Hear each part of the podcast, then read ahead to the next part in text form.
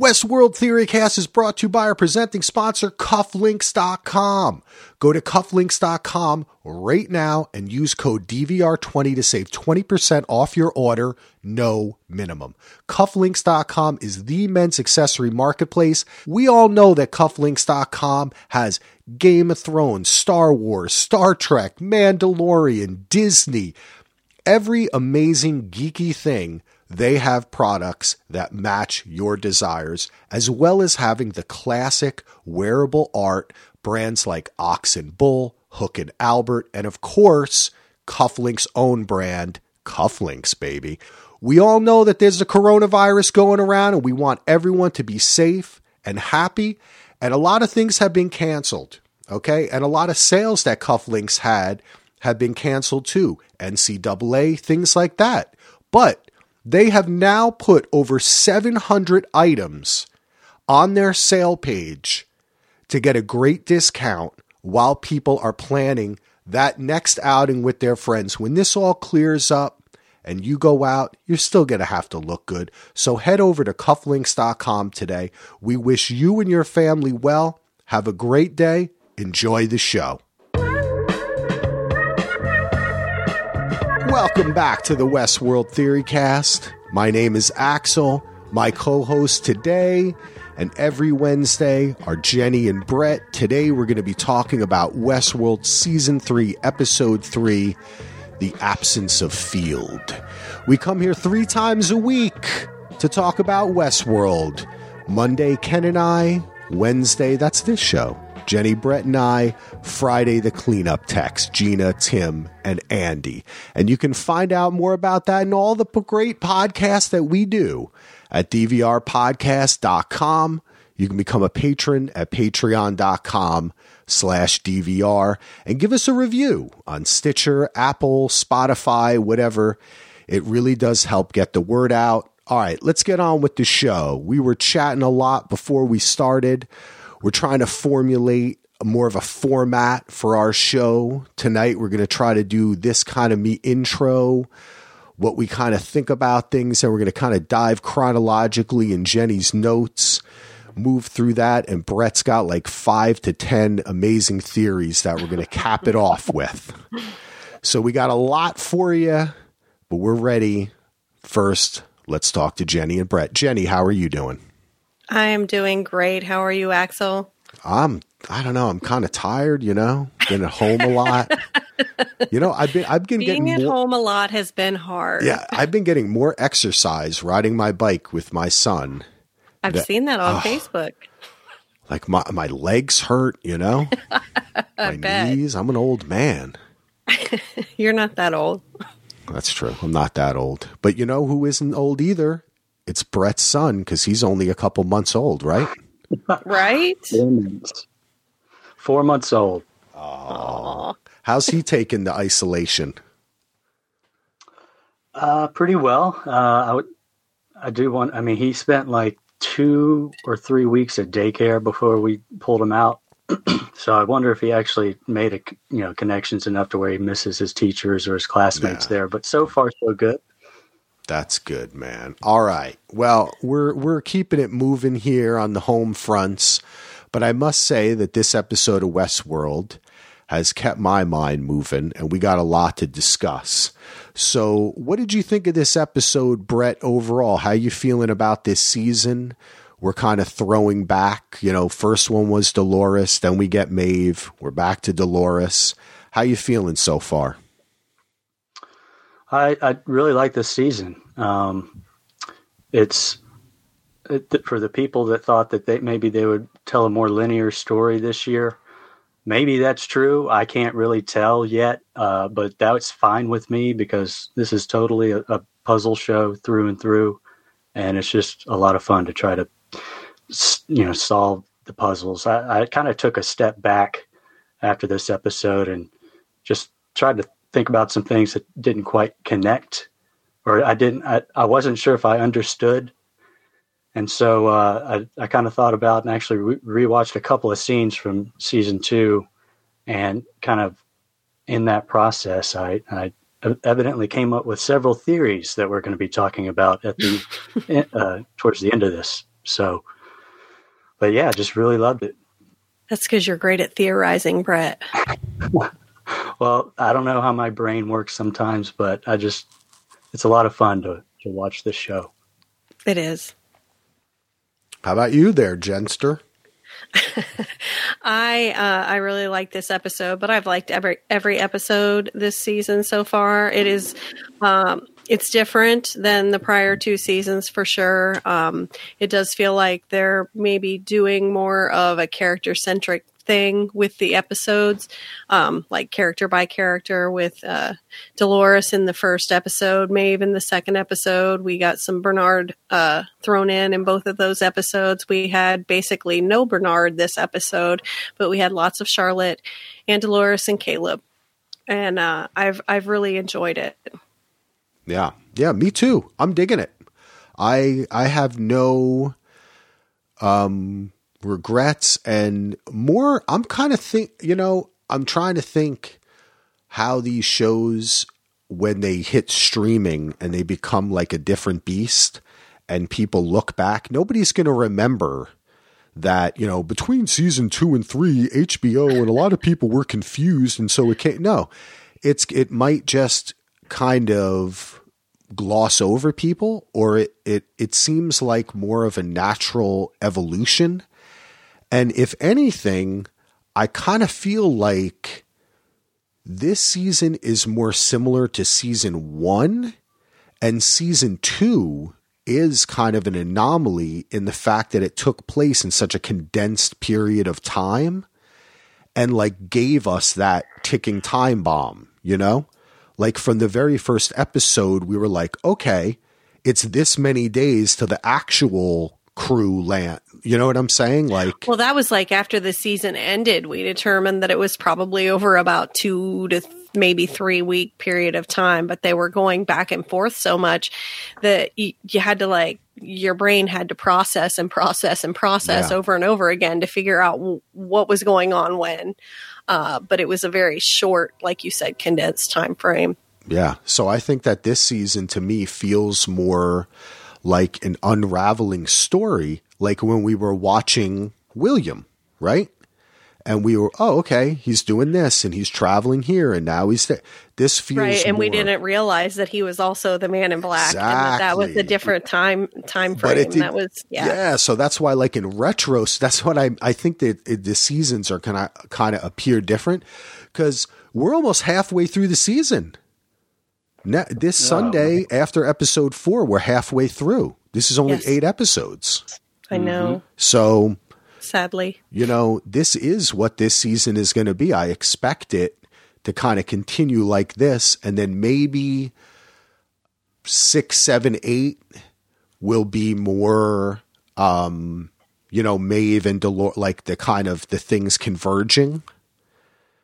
I see it more so that way that all the characters are kind of on the same trajectory or achieving, you know, either fighting each other or racing to some bit of information at the same time in episodes like six, seven, and 8 But uh, I guess we'll see. Yeah, it does seem to be going that way. Um, all right. Let's uh let's go chronological. You ready for this, Jenny? Yeah. so we start off the episode um, on the night of the disaster in Westworld with Hale recording a message for her son uh, through the host. And then we quickly go on to the creation of the Halebot uh, with Dolores. And um, really, I don't have a whole lot to say there. Uh, I wish they, I wish, I wish they would tell us who is in Hale's body, but I think that that would take away some of the suspense and some of our speculation. But um, yeah, she fills her in pretty quickly and then like throws her into being Charlotte Hale. Uh, It was They- pretty quick, wasn't it? Like that. yeah, like here, this is who you've Yeah. got to be. like, It was it was not like um I was saying the other night, it was not like when Ford was kind of like you have to take the time to learn and make mistake, right? This was just like Yeah. who am I? Oh, I remember. Oh, now you got to pretend you're this person. yeah, that Yeah. was weird. and she was upset that she couldn't be in her body like Dolores was in her body. right. Um, so it's that was a very interesting scene. Another thing about that scene is the we saw the balls or the pearls, I should say, Yeah. laid out on the table. There are three of three gray ones and one like gray with a little bit of red in it, hmm which I had not recognized uh, Bernard's having a, a slightly different color ball before. I'm not sure if we'd actually if we actually saw that when he came out of the cradle.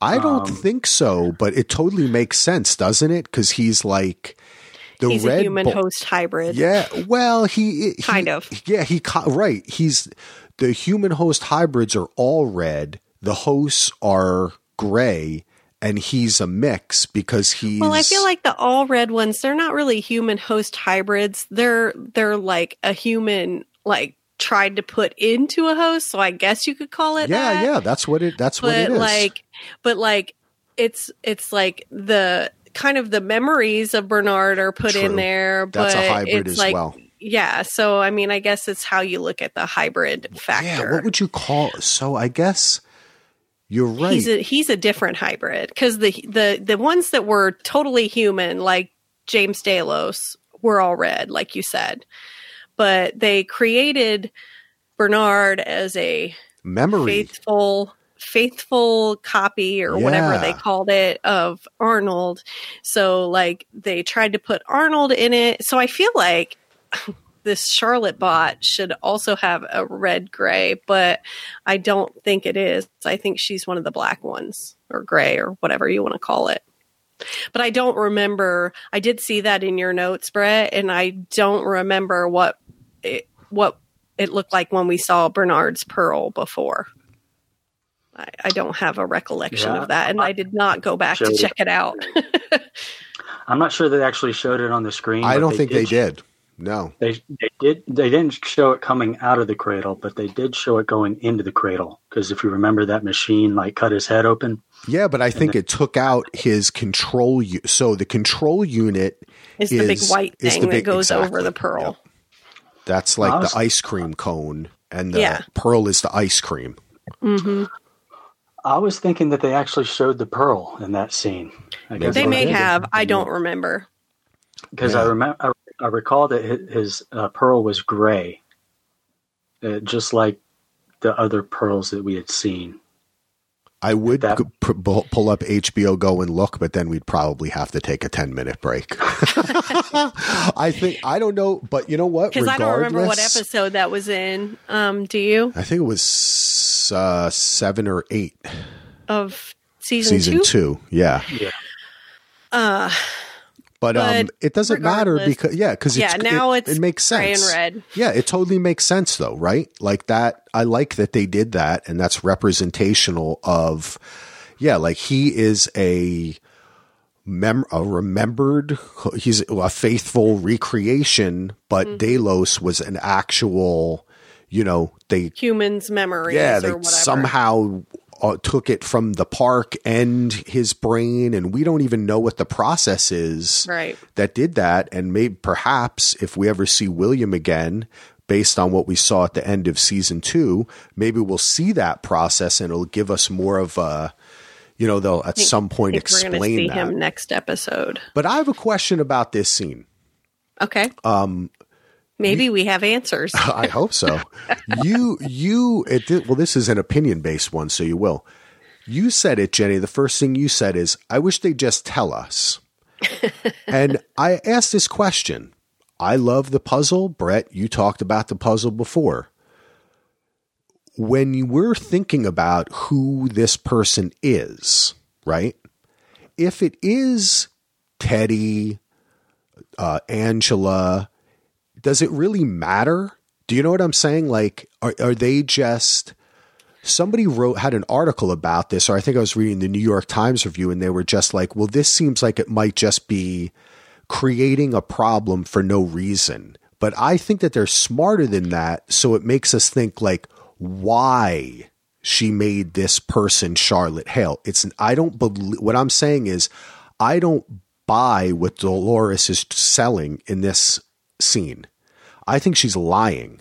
It's not because I trust you. She has an ulterior motive for making this particular person mm-hmm. Charlotte Hale. Yeah, and when I watched this uh, episode, well, we'll go into later what what I thought about who it could be, which we can talk about it now too. But like, I feel like at different points, like I feel like it's different people. For example, in the scene with the the pedophile, um, and I agree with. I think it was. I can't remember if it was in your uh, before the dust settles or your episode with Ken, but someone had said that they were pretty sure that Martin was Angela, and it might have even been you, Axel. Yeah. But in the scene with the pedophile, I totally felt Angela vibes with that. Like I totally felt like that was Angela coming out. Um, but in other scenes, like I, I was like, I think it might be Clementine, or then I'm like, oh, well, maybe I agree with Ken and it's Abernathy, or my son said, "Who do you think it is? Do you think I think it's Teddy?" And I'm like, I could see where it could be Teddy, but there's other scenes where I'm like, that can't possibly be Teddy, or that can't possibly be Abernathy. So I, I think they I think they want us to question it. I think they they wanted to make it a mystery and there's a reason for it. We just won't know until the end of the season. What do you think, Brett? Um, I have a theory on who it is, but I, I don't know if I want to get into that now or, or kind of wait for the theory. Right, corner. but why do you think why do you think that they are making it such a big deal, or we're making such a big deal of it? I think the the that like what Axel says. I think there's a good reason why they are keeping it a mystery right now, and that the uh, it's it's going to be an uh, it's kind of instrumental to the story that they want to tell to keep it a mystery right now. Yeah, I trust in that. See, that's good. Yeah. I still, I still, because I read that and then I heard it a little bit in your voice, Jenny, and but I felt it too a little bit because I do, I want to believe that every kind of mystery and and and I do believe they did it in season 2 there was a reason to present it like that because it furthered our imaginations and our right. understanding of the themes that they're coming up with right mm-hmm. how Bernard and the host see time and they can manipulate it. So I'm uh, what basically I'm trusting it now. I'm I in on it. Too, yeah, I'm but I do wish it. I knew. Yes, I also at think the same that, time I wish I knew. Yeah, and I also think that if if we knew at some point are they gonna you know adapt the show in a way where they tell us these things because it is fun to find out later, but it's also fun sometimes to be in on it. Yes. Mm-hmm. You know, and say, oh, okay, cool. They're acting like that because they're this person. You know, so. Yeah, but Westworld doesn't do that a whole lot. True, well, true, we'll true. So we we're moving on. We we see this awesome riot robot, which oh my god, I loved it. We were talking all the red outfits. It was like the Imperial stormtroopers coming out. Mm-hmm. It was, oh man, like what was it? Five different suitcases and it becomes the robot. I mm-hmm. thought that was really cool. I liked it a lot. And, I, and, uh, Charlotte liked it too. I liked how she went up and put her hand on it and thought that was cool. That, and that's also when she put her hand on it, she's like, oh, hello, brother. Mm-hmm. We are robots together. yep. and they made 300 of them. They made right. They made 300 of them, and the Saudis backed out after the incident at the park, but they're working on new buyers. And you got the name. Her name's Irene. That was not.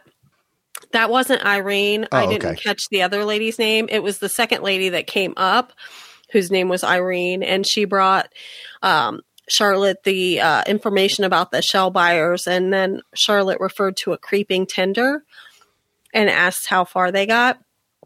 I didn't know what a creeping tender was, so I had to look it up. Um, and it's an uh, it's a, it's a creeping tender offer is the gradual accumulation of a target company's shares with the intent of acquiring control over the company or obtaining a significant voting voting block within it, which makes sense when they talked about the fact that they had 38% of the shares after that, and it's the largest single entity. So they have been bought out of Delos. That's interesting. Uh, you know, someone else met, I, I too do not know a huge amount about corporate stuff, but I was listening to maybe it was Roberto, Radio Westworld, and they were talking about how normally a person would like you would have thought that William had 51% of the company to be no you can if it mm-hmm. depends on how i do know like if there's a lot of shareholders right like okay. if somebody like has parliamentary like things 15% and somebody yeah. else has 10% and somebody else has 20% 38% would be the the majority shareholder yes. in that scheme. So yep. it makes sense. I'm and and it was a bunch of shell corporations that were they had been doing it over years and so nobody had noticed it and then they realized that all those shell companies were all one entity. So that's bad. Brett, when do you think this takes place? um I think it's probably early. Uh, I mean, maybe like within the first month of of um, Dolores land or them escaping the park. That's I what guess. I think too. I do not I, think. I agree. Yeah, I do not think that this scene was concurrent with what we're seeing. And when we go back to Hale, I think maybe a lot of it was uh, taking place. We were getting flashbacks of mm-hmm. her until it reaches not and it's less than you know it's maybe about 75% of the way it reaches the present time maybe even a little earlier but i think the first 4 to 5 like the thing with the kid you know all i think that these all are taking place before um the scene with her uh, at the boardroom that we saw in episode one. Oh, okay. Right? Like, I think yeah. that that vote was after a lot of this stuff had happened. Oh, but that board meeting is where they talked about wanting to go private. And we learn in this scene that they're unable to go private. Yeah, so it seems that's like true. Oh, okay. Okay, so I'm wrong. Okay, cool. That's why yeah. I wanted to talk about it. All right. So that scene was Yeah, because the lady tells her um, that it's it's uh, far enough that they can't go private. So yeah. Interesting. So it's possible though that something changed and she was doing something that solidified whatever move was made or I still think it's early-ish. I think early-ish. it's before okay. the Caleb and Dolores stuff. That's interesting. Mm-hmm. That's yeah, I do. Yeah, I do too. I get that feeling too, and I guess it's not if I were to scroll forward just to take this because it's the husband, and then because when they meet in the hotel Dolores is she makes the call and doesn't or doesn't she look at information about um, Caleb when she's at the hotel or am I wrong about that in a quiet moment? Or maybe I'm wrong about that. I don't think she uh, looks up any information about Caleb until um, after she I mean, she probably has the information based on the fact that I think all three of us believe that she um, she worked out getting picked up by Caleb under yeah, the bridge. Yeah. So she did seem to have information before that, but she wasn't like looking up current information about him until she called Martin after she had gotten away from uh, the guys that were trying to kill her when she left Caleb. Interesting. All right. All right. Well, let's keep it moving then, because I still do think, though, that there's a little bit of time manipulation here. And I don't know. Right. That, it's just a shorter period of time yeah, yeah. than season one. And it's a larger period of time than season two. right. And I don't, I also don't think it's, I think it's almost stylistic more so than um, uh, really revealing some great um, secret to us. You know, I think that it. You know, some of this. Right. I think ha- it's on mostly a, a, a fairly um, it's on her. We're getting her story. We're getting Yes. Charlotte's Yes. story. It's more about her Yes. emotional. Yeah. you're going back a little bit, but you're not going Yes. way way back. Exactly. And it's not like, oh my God, that was then. I don't think that's going to happen here. I just think that it's stylistic, but in a sense, they are kind of catching us up with her character to this point until she starts making decisions that get her and she interacts with Serac and stuff. But um, next, we're under the bridge back Yes. with Caleb and Dolores. Uh, they get into the little weird uh, ambulance. Um, that diagnosis with the automation was bizarre. like, the, like, why are you even EMTs if you you're not an EMT if you can't do any kind of medical anything?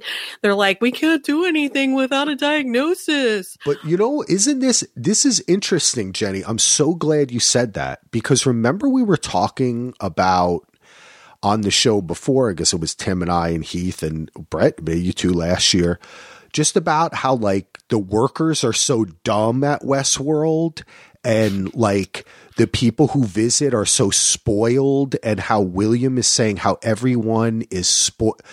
Like mm-hmm. we thought that was because Nobody has basic life skills. because well we see so- go what were They're you saying so Brett? dependent- they're all so dependent on the technology that They that are. ba- and think for Rehoboam they like these guys are EMTs because this computer thing thought they could handle the job well right but what they I can assume handle. Right. Yeah, it just doesn't. It, it show. It kind of like I like the way in the cops too, right? Like those guys are only cops because they had a certain score, but that aptitude also made them open to easily being sold bought off, right? So it's like, does that society really work? Right, but Caleb definitely had the skill set. I mean, he started her on the oxygen. He started a blood transfusion. Like, I couldn't do that. I don't have Yeah. that that skill set. Like, how does he have that knowledge? And yeah, when the police intercept him, the the, e, the so-called EMTs are all like, "Well, they are the cops." And it's like, why are you not questioning anything? He's the only one Yeah. that questions anything. They just believe that everything is just how it's supposed to be, and it's crazy. They are hindered by their dependence on technology. And Caleb opted out. Mm-hmm. Yep. It's cool. I like the way that they continue that um, through this season. And it gives you, when you look back and you watch the other seasons, right? Like the way that um, Lee acted at work, you know? Like the guy who was uh, having sex with the hosts. Um, they had continually sprinkled from the very beginning that like people in general are kind of or these but basically look you know lazy right they just they they have no ambition they're just kind of always taking the easy way out or doing as little work necessary Doing the bare minimum. yeah, mm-hmm. because they're all freaking office drones mm-hmm. right they're like do this bop bop bop bop bop bop bop Hey, I'm an office drone. well, no, come on. You're breaking out. You're on a podcast, Jenny. this is your choice. You've, mm. your consciousness has been enlivened. But um, this was, I, I mean, I, you know, there's a lot to talk about, of course, like the the nooks and crannies of the scene. But I just want to say, I thought the cars looked cool. I thought that the the whole the str- the locations they're choosing are amazing. I loved how when Dolores got out of the um, the ambulance thing that when she went over and got the cop that was on the ground and she drug him over to the cop car. And she's like still staggering Yeah. like she had been before. And she just like drags him over puts his face up to the screen. That was great. It reminded me of uh, William dragging her. mm-hmm.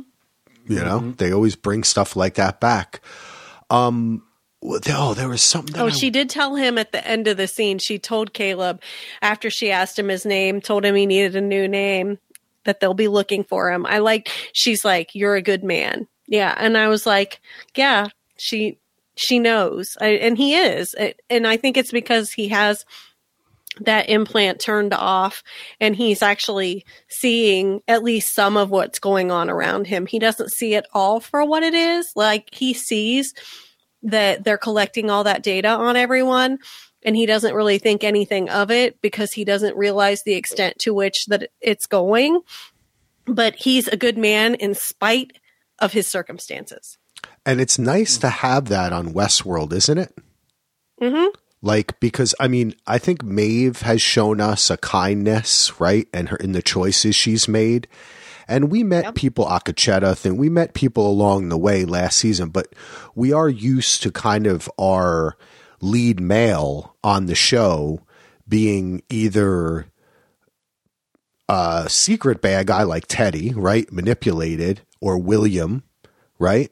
Or the older William. So I, Mm-hmm. right, I the man in black. When he was William, he seemed like he was a good guy, but then he became disenfranchised and eventually yeah. became the man in black. Yeah, so I wonder if that's Caleb. You know, I don't know. I mean, you know, it doesn't have to be that way, but in when you're writing, you try to kind of keep these mirrors going, and I hope that that's not where Caleb goes. But I have a question for you all. Um, and we talked a little bit about this last season. I think this is a question coming out of this whole scene here is um, was it the blood transfusion and the oxygen that got her going? Was she faking? what was going on here? Has she turned off her? Has she turned on her like pain receptors and everything so she remains more human or more irreplaceable? Or Brett, you go again, first. You know, was she faking? What do you think, Brett?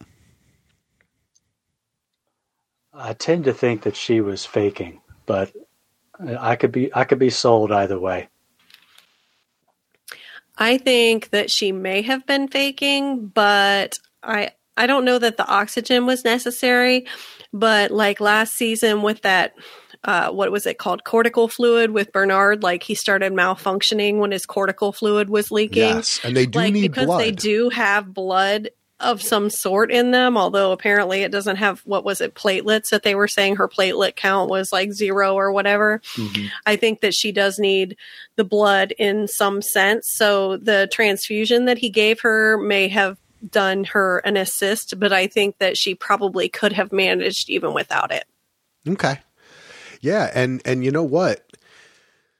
I kind of agree with both of you. I could go I could have theories and you know, and well I think we'll probably talk in the theory part if this is a whole setup or whatnot. I could believe that. I could also believe that she wanted to be more human. I could also believe that they did say earlier they do need a certain amount of blood. Mm-hmm. Right? Like regardless if she turned it's in order for her to function, she still needs a certain amount of blood. She doesn't need to breathe. They don't actually breathe. We know that. right and they don't have a heartbeat Right. But they do need blood because it's like they're like uh, oil or gasoline Right. or whatever, right? it's like the tin man he needed his oil For some reason, they're built like that. So um, that And could another- be it. Another thing Caleb said is that she needs a stem pack for her her wound. Mm-hmm. Is that like a pack of stem cells or something? I something? wondered wonder? about that too. I wasn't And if- sure. And if it is, if if if I wonder if that's someone else's stem cells, like she she has like part of a human being in her now because of that. Interesting. But that that was just a crazy thought. I really, I really kind of thought it was more. I mean, that could be, and I did think of stem cells as well, but like, uh, to, I just thought it was something to, to basically stop the bleeding.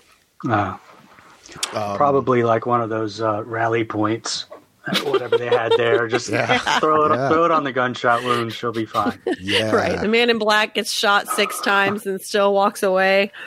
it's funny how this show can't get away from um, video games. You know, like it was so video game. You think once they left Westworld, but now it's just become like GTA, and right or like d- different cyberpunk store. I guess there's this game called Control. I haven't played it yet, but it's supposed to be really good. but or or a host of different kind of cyberpunkish games. There's a game called Cyberpunk that's coming out. By the way, everybody play Animal Crossing. It's the best game. I'm obsessed. My son and I are building a little town. I do not have a Switch. I have a Wii, but I don't think I have that game anymore. My Oh. daughter had it on the Wii when she was in, I don't know, middle school or something. Yeah, yeah, I know. She is now 27. it's funny. A lot of people went back, and if you like put the game in, it's still going. It's like you. It's like today is. It continues on. I would have to look and see if we still have her Animal Crossing game because Oh. I do still have a Wii. Yeah. Well, see it. The data I think is saved on the Wii. You might have it. You pop, That'd pop the funny. game in. If you're selling online, you need ReadyCloud CRM. ReadyCloud CRM keeps you and your team connected through a powerful e-commerce suite for shipping, online returns, and growth marketing. Go to readycloud.com slash pod to start your free trial. ReadyCloud CRM syncs with all popular sales channels, including Shopify, BigCommerce, Magento, WooCommerce, Square, and Amazon. ReadyCloud CRM has the everyday tools you need to review all your orders, quickly ship your orders for less, and handle returns the way Amazon does. Start out today and get 100 free action alerts by registering at readycloud.com slash pod. That's readycloud.com slash pod. Um, all right, let's get back into it. We move back to Hale. Yeah, she's. uh, Did you guys notice that building looking like an eye? Yes. I, it was. Hmm. I, I don't know what. I mean, I noticed it then after that scene because it was like it was like a kind of not really domed, but it was like you know sloped and it was like in the water reflecting, and it had a central circular part, so it looked like the iris of an eye and the shape of an eye. It was really cool. I don't know what meaning that had, but I definitely noticed that it looked like an eye. I'm glad you noticed it too, Axel. Yeah. and the, the important part of that, I mean, the arc, the, the locations and the buildings they're choosing and also probably digitally manipulating are, or creating are just absolutely stunning. And it, this show knows exactly how to give a vision of the future. And I think even when we visited Bernard on that meat farm, right? I, I mean, everything is just perfect. Mm-hmm. And I, I think all, especially all the shots we get of her, and even like, though I do think she kind of has a small office. You know what I mean?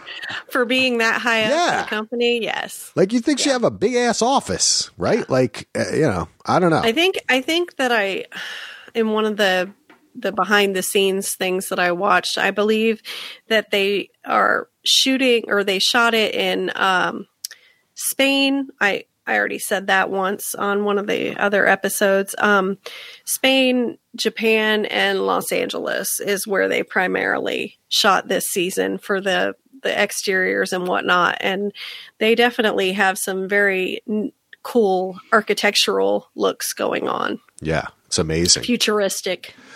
But the important part of this scene was that um, the pregnant woman, who I don't know whose name, what her name I didn't even is. realize that she was pregnant. I heard you guys talking about Yeah. that. I didn't even notice. That was Oh, that was the character Irene. I was not oh, even okay, paying attention. okay, it was. It's Irene. Okay, I like to call so her. that's her. Irene, yeah. Irene.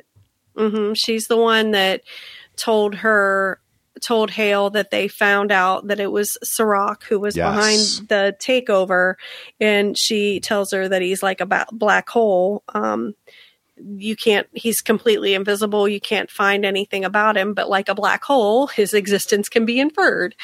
so, um, you know, there's a negative space to the tune of a trillion dollars, which Hale says, you know, that makes him the richest man on earth. And how could he be, you know, like, myth, how can no one know who he is? But then Irene tells her that uh, Serac found them, uh, Delos meaning, and uh, he initiated data transaction, uh, or I'm sorry, we initiated a data transaction with him two decades ago. yeah, And this is where I had something to say about this. um, so I know that by the end of the episode, we find out that uh, Charlotte was a mole, which I, I wasn't surprised by. Were you guys surprised by that? Mm-mm. I mean, because I had thought, what about you, Brett? no, I wasn't. I had thought way back when that she was shady. Um, but also, this brought to mind uh, your theory that we talked about last week, Brett, where um, you were talking about Serac being who Maeve was to go to when she escaped. And my question is uh, two decades ago, Hale wouldn't have been there. Um, Ford would have still been largely in charge, along with maybe Arnold. Yeah, Do, exactly. do we know when Arnold Well, died? Yeah, we Arnold died, I believe, thirty years ago or Yep. thirty-five years ago. So Yeah. he died like right after the park opened. No, before, before the park opened, actually. Just So he died before the park opened. yeah, he was Okay. his his his. So it would have been Ford that contacted them, most likely. yes, Not necessarily, Good but call, most likely. Jenny. Good call. That you. Because Yep. But is Ford technically a Delos employee, or is he just kind of his own deal? well, I, I think that Ford must have hit, initiated something with Yeah. Delos if it was 20 years ago, because I mean, unless Delos was just not even part of the park then and was just interested in getting into the park. So I, you, you're right, Brett, that it may not have been Ford, but I think as it I was. concluded, anyway, if Serac was Ford's plan for Maeve all along, this fits really nicely into your theory. Yeah, Oh, okay. I- Thank you. Um, So no, I like yeah. that. I like that a lot. Um, just, uh, just my my first thought was twenty years ago. Serac was probably a nobody. This is probably before maybe Incite was even a company or was just getting started. Before Rehoboam. So Right. Well, you- Rehoboam had a predecessor named Solomon. It was in the commercial thing that they used as a teaser trailer for this season. There was a, a prior data, uh, whatever you call the thing where they put all that data, database or whatever. Not really a database, but yeah. Okay then. Um, Anyway, sorry. But I, I mean, my my thought was that perhaps this occurred very a long you know a long time ago, but when S- was, wasn't anybody, you know, it, you wouldn't even think twice about some tr- bank transaction with this guy. Right. But 20 years ago, Hale wouldn't even have worked for Delos because, I mean, the, the actress is 36 and the character can't be much she's than that. 36. Yes. Because I looked it up today. Holy So cow! I thought she was like 25. She's 36. So Charlotte can't be much She's so older than that if Sorry. she's that old. Okay. So Charlotte is somewhere between 25 and 35, probably. But 20 years ago, she would have been a kid regardless. Mm-hmm. So she wouldn't have been working there, and she definitely wouldn't have been in any kind of power situation. I So think Jenny, I somebody initiated this contact with Serac. I totally agree with you. I think that there's a reason why this dialogue is there. I'm so glad you pointed it out. I think that it's too late for Arnold. Mm. Yeah, It's not too late for Bernard. Remember, he did wake up other times, right? Right. It's not too late for another. Um, it could have been, and you say, well, this is Delos. Well, hey, they have from the park, they had access to the outside world computer systems. It could have been some host. I'm just kind of throwing things out. Of course, it could have been Ford. He always knew he was. Oh, they there seemed to always he always seemed to be at odds with Delos, right?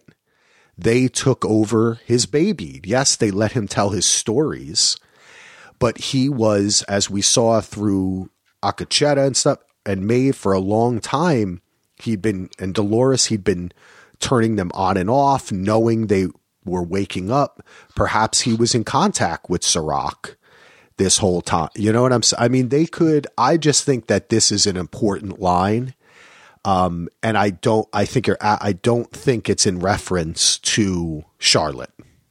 No, That's what I I'm mean. It say. can't be. In, Yes. It can't be in reference Unless she's a host. She would have been too young. Yeah, and, le- and look, I have a theory go- when, from the first time I saw her. I was like, I think she's a host. She's way too young to be uh, the CEO or the chairman of the board or even on the board. But maybe she's not. I didn't know she was 36.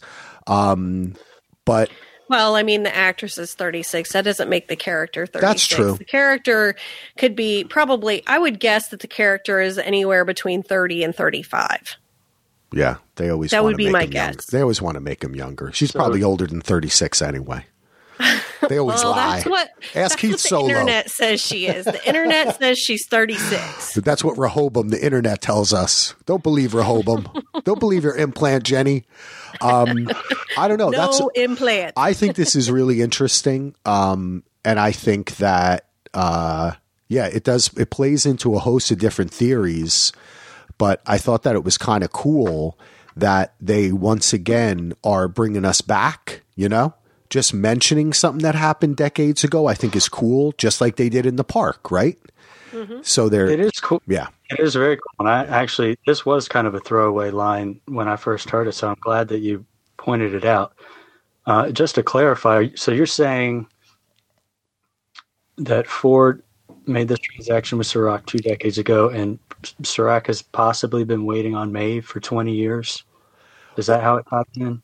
Well, not necessarily. I mean, I mean, Brett, it could be any. He could be you. So, they could have been sharing could be. data for Rehoboam. They could yeah, have been. I mean, you know? so so Charlotte's line after that, she says something about, um, well, we gave him a taste of our data, and now he wants to steal our company. yeah. But so, like, basically, Ford could have been like, "Hey, do you want to buy a piece of this action?" Trying to get another supporter. Maybe he was trying to undermine Delos because you know he Ah, always had point, issues Jenny. with Delos and whatnot. I mean, it could have been any number of things Mm, because nice. Ford, you know, ha- had to have a large portion of shares because they couldn't get rid of him. They they wanted to get rid of him, but they were very unsuccessful. And you know, they were about to fire him when when Dolores he had Dolores kill him or whatever.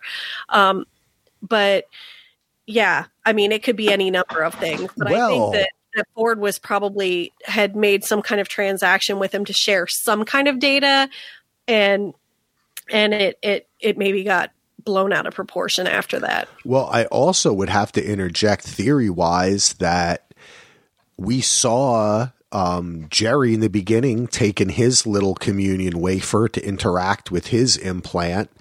We don't know what kind. It could be that Serac has actually had control of Delos, right, for a long time, and been manipulating them just like and Reho- with Rehoboam as everything. So in all, like I said, there's so many roads to go down, but I think that we definitely should bear in mind that whatever Serac is up to, it's not just about what's happening now, right? It's not just about, oh, I, I you know, Dolores or getting the key to finding the valley beyond or getting the forge or whatever, you know, the, the, ho- the data of the people at the park.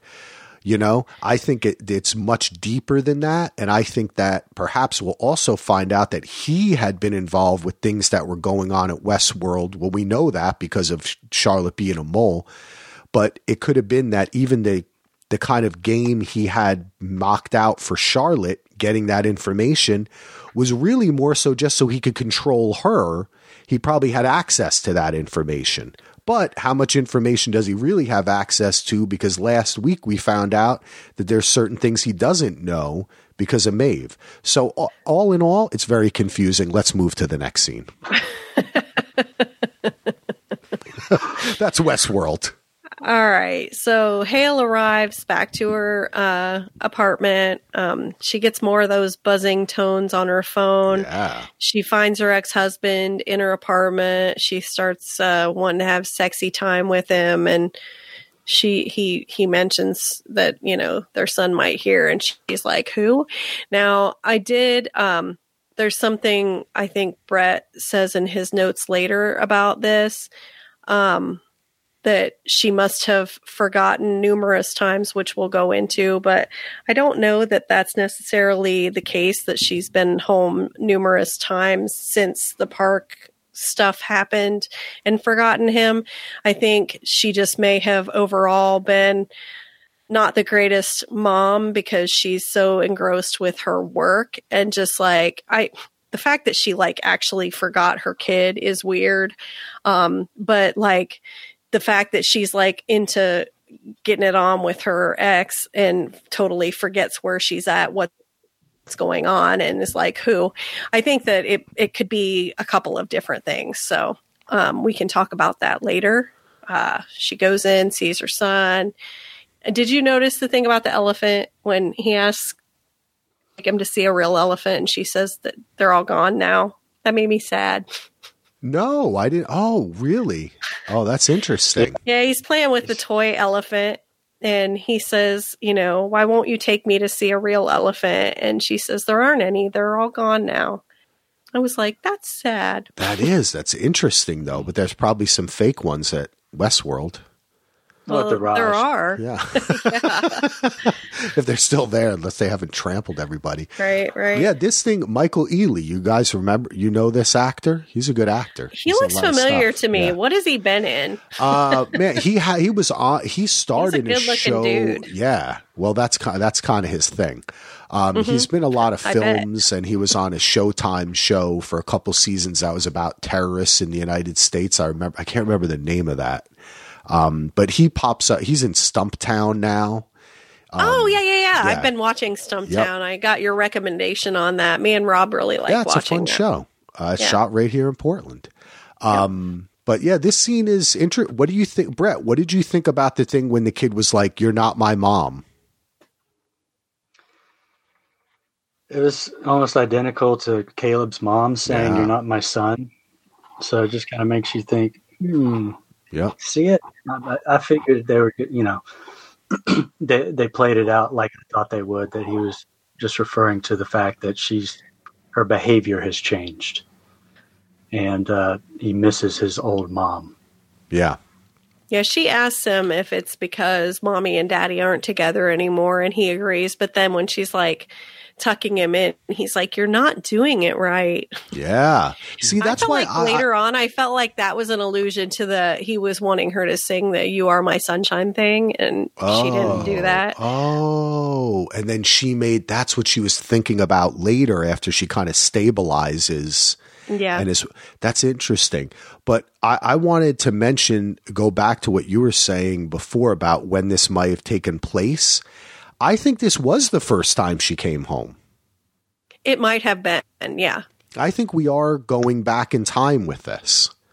I think but also like I think that it the the fact that he didn't seem to be too put off by the fact that she said who like he's just like you're always forgetting him that was Yeah. kind of the way he shrugged it off like you you you being a mother is like fourth place in your life yeah, interesting. I I interpret it as that she had forgotten to pick him up from school, you know, several times, but, you Right. know, recently.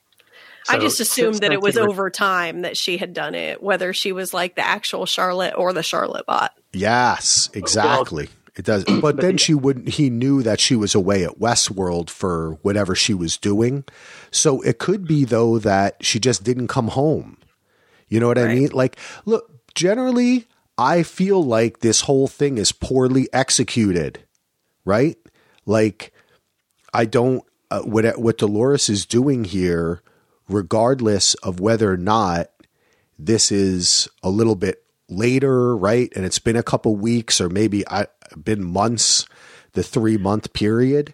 The fact that Dolores didn't fill her in on the fact that she had a son makes it Or seem like fact that- Dolores didn't know that she had a son. Yeah, or if she's forgetting, if she's literally like not even realizing that that's part of acting as though she is this person, it's not going well. You know, that's what so either way it kind of it does that's why I say it really augments more the story of this character um than it than I think it is like some surprise if this happened to take place a little bit earlier in time. Um, and we have another meeting with people at Delos with Hale when they talk about the actual missing control units, which I thought was really cool.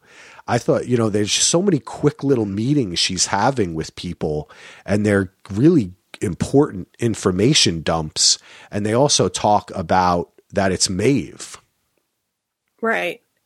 I think Brett, did you still have something to say about the last scene? We I'm kind of gonna get- interrupted I'm you. gonna- no, that's okay. I'm going to get Oh, I'm sorry. it. later. with the theories later. yeah, exactly. Okay, cool.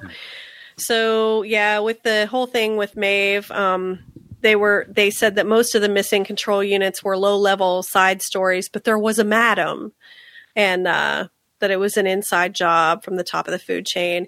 And I don't think it could have been Hale that stole the control units. So again, there had to be other people involved in this because based on the timeline of the events of last season, Maeve was still in play in the park when Hale Yeah. was killed. Yeah. So her control unit could not have been stolen while Hale was Mm-hmm. still Hale. No, you're absolutely right. That's what I think is interesting too. Is like we talked before about the mole, and it turns out, you know, decades ago that probably wasn't her.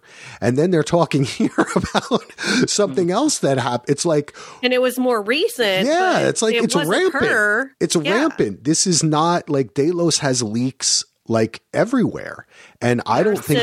Yeah, who do you think it was? Maybe now it wasn't. I was going to say. I think that guy that handed her the control pad in a later scene with the one that showed her the scene where she was recording that Yeah. message to her son.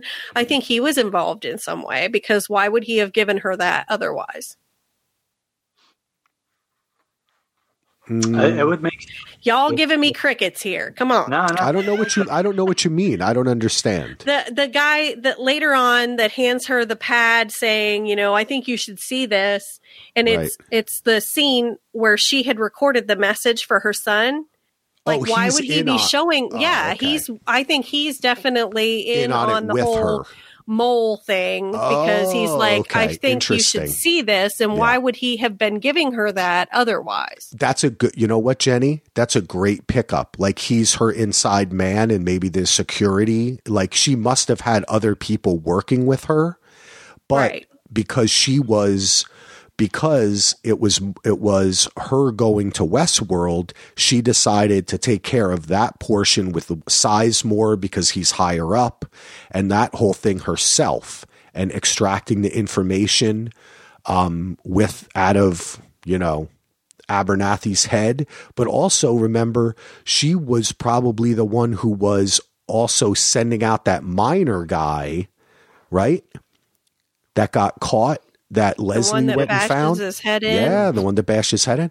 So um, that there has to be still someone at Westworld who is working inside the park presently that got Maeve's control unit out after all of that shit went down because the last time we saw Maeve, they had found her and she was lying on the beach. So it had to have been after that point, and that was when the Delos security team. Maybe he bought off Karl and them. You know, maybe. But there's someone else inside, and maybe the entire time besides Hale, and and maybe Ford didn't even know about that, or maybe he did. But uh, I think it's interesting. Maybe will it play back into some of the stuff we saw in the first and second seasons, and kind of we'll be like, oh, that person was also a mole, but who else is left? you know what I mean? Like, Right. it doesn't really matter. Are we even going back to Westworld? So, though that I find that intriguing, uh, is it going to matter who the actual person who stole Maeve's control unit is? there is a chance that it's not an actual mole. Maybe they just waited for the security to disperse, and then they sent in their own team and and extracted some control. Very units. True, true. true. Very possible. Yep. That's and yeah, you're right because Brett, remember how um how disorganized both of this like one security team came and then another security team, right?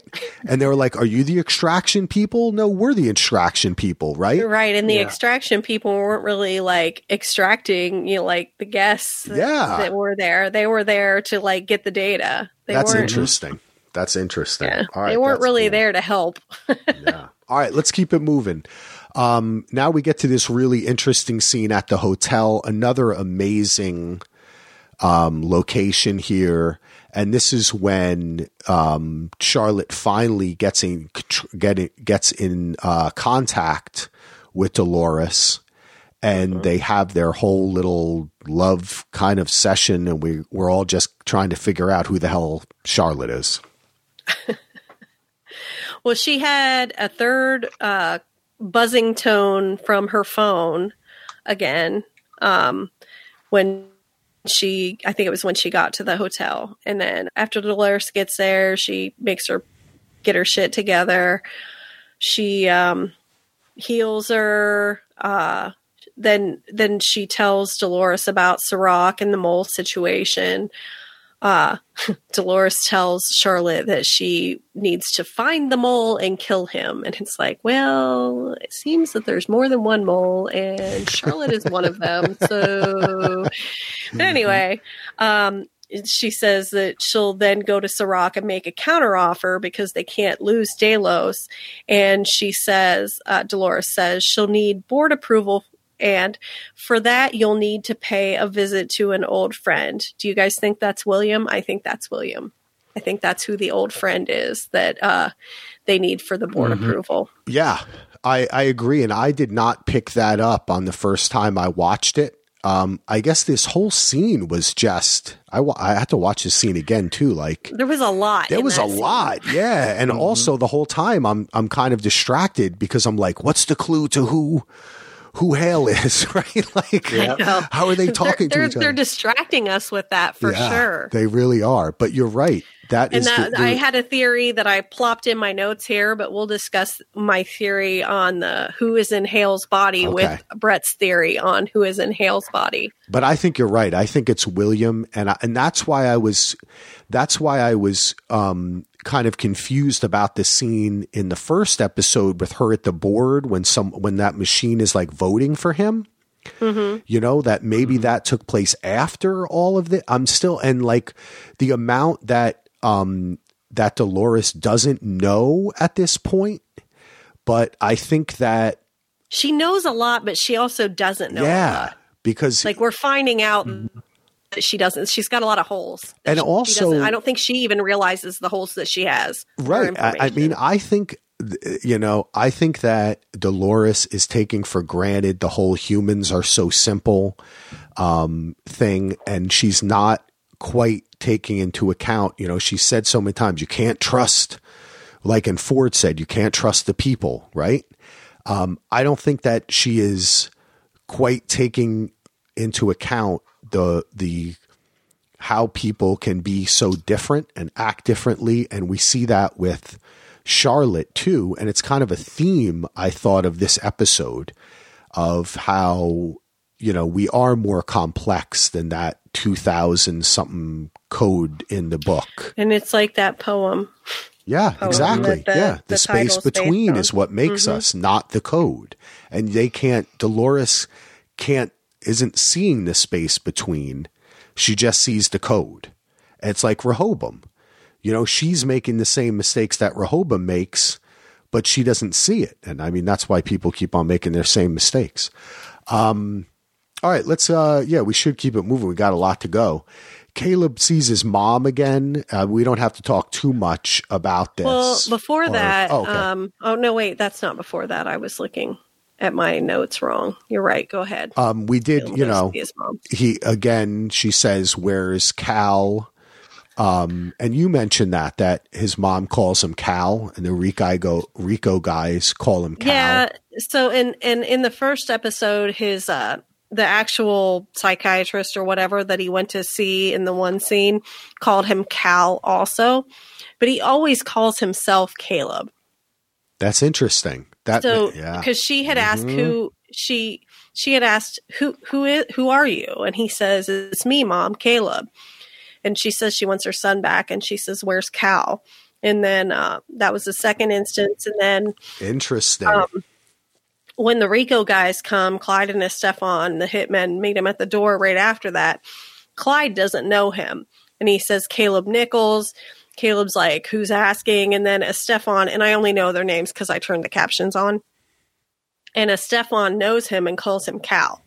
And so that's another like weird thing for me where I think it's like feeding into why I want to believe um, Brett's theory. Yeah. The, the duality there. Like Caleb, Cal. Caleb. I like that. I like mm-hmm. that. I've never known anyone named Caleb to be called Cal. I always thought it was like a nickname for Calvin. I mean, I guess Me it could be for Caleb, but Like that just doesn't strike me. Anyway, Yeah. Um, we get Dolores leaving Hale, and this is when she calls Martin. And I think that this is what I was mentioning, where this does put us in a same timeline, where I think, mm-hmm.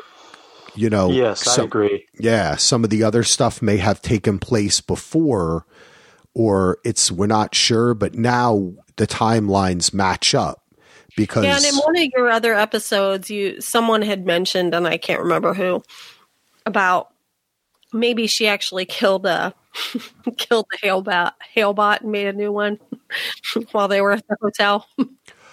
that's an it, that is not a terrible idea, right? I mean, I don't know that I necessarily believe that to be true, but um, I think it was Ken that said that that you know a more confident Hale comes out after that. But I, I just feel like Dolores gave her some new uh, commands and and like kind of worked on her programming a little. little Yes. bit like hello you can't you can't harm yourself you need to chill yeah, That I- may have been me. I, I, well, we may be teasing a theory for later, but that may have been me. I, maybe someone else said it as well. But I, I think it was in either his After the Dust Settles podcast or the one with Ken that somebody had mentioned that as well. okay. So Cool. I'm not positive. I did listen to both of those and I read some of your notes. So I, I could be attributing your thoughts to someone else, Brett. And if so, I apologize. What do you guys think about this contact lens? You mentioned it, Jenny. The contact lens that she puts in is that Because like we the- didn't really see anything Yeah. as a result of that, but like we definitely saw her put it in and the little ring light up around her iris. And I'm like, hmm, wonder what that does. me too. I- Interesting. was it like the glasses? Was she seeing what Martin was showing on the Oh. thing? Wait. Maybe it was like think a it- link. You know what I mean? Like a show your screen. Yes, I think it allows her to, to for her virtual assistant that she talks to to overlay information about That would make thing sense. Yeah. Well, she sees what's happening, and that's what you described before, which is Caleb with the hitmen.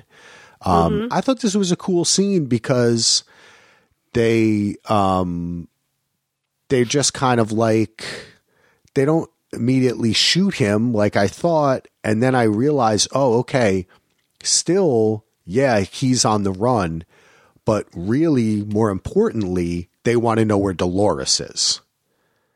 Right. So whoever the is, so it's got to be the Incite people who are using the app to get them. Right. Because, well, yeah. even Martin says that when he Yep. tells Dolores that he had some unexpected visitors and that Incite has lowered his life expectancy. So, where the, that pad before had said, you know, suicide 10 to 12 years, apparently now they've lowered it to something else, which we didn't even know about that 10 to 12 years yet. But at that point in the episode, but that's what Martin says. Incite has lowered his life expectancy. That is cool. And I love, I mean, really my take from this whole scene, this was like a fun actiony scene. It reminded me of when Suge Knight held um, Vanilla Ice over the ledge. But um, it was the robot. I love the robots. The robot I, came I alive. was so sad. But I, I also want to ask, um, what was the point of the robot? Because it really didn't do anything. I know. I I. See, I was like, I thought it was really cool when his little robot coworker woke up, and it was like he woke up when they jammed that thing in the roof of his mouth, and his heart rate went up. Yeah. So somehow that robot was integrated or connected to Caleb. Yes. That's Oh, it. yeah, that's interesting. I mean, it had to have been because, like, right after they jabbed him in the mouth, Mhm. the robot co-worker wakes up and breaks his chains and it's like why do they even chain him because clearly the chains don't fucking ma- matter because Oh, he that's is not oh, held back by the chains Okay, that's interesting. So it wasn't and that's why I Dolores didn't really send the bad. robot. No, I no, I really think that it was because it, it the se- sequence of events. They jab that thing in the roof of his mouth, his heart rate goes up, and then his robot coworker wakes up and breaks his chains and starts coming. Oh, that is so cool. I didn't. Yeah, And that's it's the one he so was having lunch with. Oh, I, I didn't, didn't realize notice that. either. Thank you. Great, a great job. See, I knew there was a reason we did the podcast. now I know about the robot, and it adds more. That's Jo- I think people were calling him George. I guess that's his name. That was his buddy he was eating lunch with. Yeah, I guess he's Oh. designed, designed to detect if his heart rate is you know skyrockets. That you know because they they work on high you know skyscrapers. hmm So if your heights kicks in, maybe he can go over and help him or whatever. That's cool, yeah. And we do get some cool flashes, and it leads me to believe that not only was Caleb uh, when his heart is going. Um, well, there's two things here. The first thing is, do you all agree that that thing on the roof of his mouth is the implant that all the people have, but he has a special drip like app or attachment to it that gives him some of that like military grade good stuff. Do you agree with that, or do you think that the I I, that's what we were talking about on the? It seems likely Yeah. to me that that's the implant because they, you know, they said he had his drip turned off or And it- it whatever. but he interacts didn't even with- have his, yeah. and it interacts. It would make sense that it interacts with the wafer. Well, it also should interact with his brain somehow too. Yeah. hmm Do you think that, So- Brett, that that's the implant they're talking about? It it could be if it's actually you know in touch with his brain. So but I'm do you sure. think everyone else has it, and he just has this more military grade one that people desire? Yes, yeah, do. Okay. Yes. All right, cool. So I think we're all agreement on that. Then secondarily, we see some cool flashes. We see Francis again, right? When he died. It doesn't it seem I think that Caleb was not just military. He must have been like special forces, covert ops. He was or both he and Francis were doing jobs together after the military that involved either the RICO app or covert forces or something like that. I think Yeah. it's possible. Okay. That's what I mm-hmm. think. Yeah. I think we've and seen I enough think that in the past yeah. he did go by Cal, and that's why I like Brett's human host hybrid theory Yeah, even I more like that because I feel like Caleb, Caleb is his now, and Cal was his past. Yeah. But I'm, I'm not necessarily correct there because you know maybe he just uses Cal with the Rico app. That could be too. I I, I don't really know, but like that's a thought. Yeah, and I think that this also furthers ideas that the host like hybrid theory for for Cal Caleb in the fact that he was involved in some covert opera you know what I mean? Like whenever people are involved in the covert operation military stuff there's always some program or experiment that they're doing you know what I'm saying you know? So it kind of opens that door for me to see him as like some sort of even super soldier or something like that um, in a sense. And maybe he has even further augment. If he's not a hybrid uh, host, he perhaps does have even more augmentation that he's either not using or doesn't even know about. And I think that that takes us into a, a host of different areas of theorization. Um, but this is when we get basically kind of, I guess this is really kind of the end of the episode where, um, oh, wait, we do have a Hale scene here. Uh, we do have some of the Hale scene before we they go to the diner. Um, and interestingly enough, as you note, Dolores calls Martin again and has him like scrub the data and security cameras and stuff. yep. And Mm-hmm. so I think that she does have that kind of power, you know? So it's still, I'm still kind of questioning like how and how deep is Martin able to get her into Rehoboam, you know? But because he seemed to be in more control than the young Gallagher kid. So maybe even having Martin eh, moment by moment, she's able to do more stuff like that. But that seems to be a pretty, she's walking confidently down the street. And I thought a cool thing as they walk, you see um, two signs and it says cooperation Wait, one says corroboration. It said Oh. corroboration, didn't it? okay. I think that's what it said. yeah, maybe sure. did I write it down? I don't know if I wrote it down. And the other one, I didn't see what the other one said. Oh, okay. Let's see. Uh, I don't know if I had in my notes. Damn it. Um, but I think the other sign said something along the same thing, or like enthusiasm or something like that. like it, it's like it's, it was almost like the shirt that Marshawn Lynch was wearing. it was like the building was like reading what they were experiencing or something. It was really interesting, but I'm sure that was just like a kind of little Yeah, that was a quick little thematic. cutscene, and then then Hale wakes up, and she then they go to her in the office, and then she's interrupted by the guy. He sends her. Oh, her this is when the she video, gets the, the, the note. Mhm. Yeah. and then she goes to pick up Nathan. And then the pedophile, and uh, This was weird. I'm trying, it you know. I get it that now, How did she know he disabled the cameras? Well, she can probably detect that kind of thing, like the the surface level technology around the Right. you know like cameras and stuff like that. She probably has some uh, control over being a Yeah. robot. Right, because she like reaches in his pockets and she's like, "Thanks for disabling the cameras for me." yeah, she's got still got that kind of like um um whisper net, you know, like the local Wi-Fi thing going on inside of her Right. head, as I think Dolores does, and that's why she's able to like open doors and. But Yes. the thing she's calling seems to be something different. But this was weird because it was just a weird scene. It's ne- always creepy when you have a pedo involved. Um, That's for sure. And uh, I, it further confuses who she is and makes me think, and I know we'll get on theories. I mean that it's some kind of mix because it was almost, and that's why I kind of that's. I mean, I'll spill it. I think she's a mix of things because this did seem, yeah, it did seem kind of um, Clementine-ish, Angela-ish, right? But Yeah. It also seemed Wyatt-ish, a return to like when Teddy is like, "I remember Right. to kill," you know.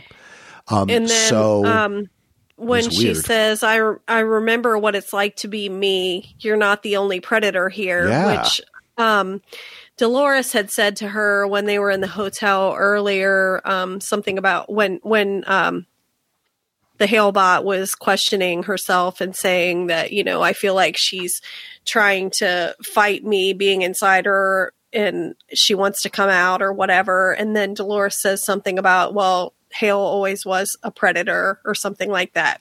And then in this scene she says, you know, she is a predator. She's like you're not the only predator here to the Yeah. pedophile. Yep.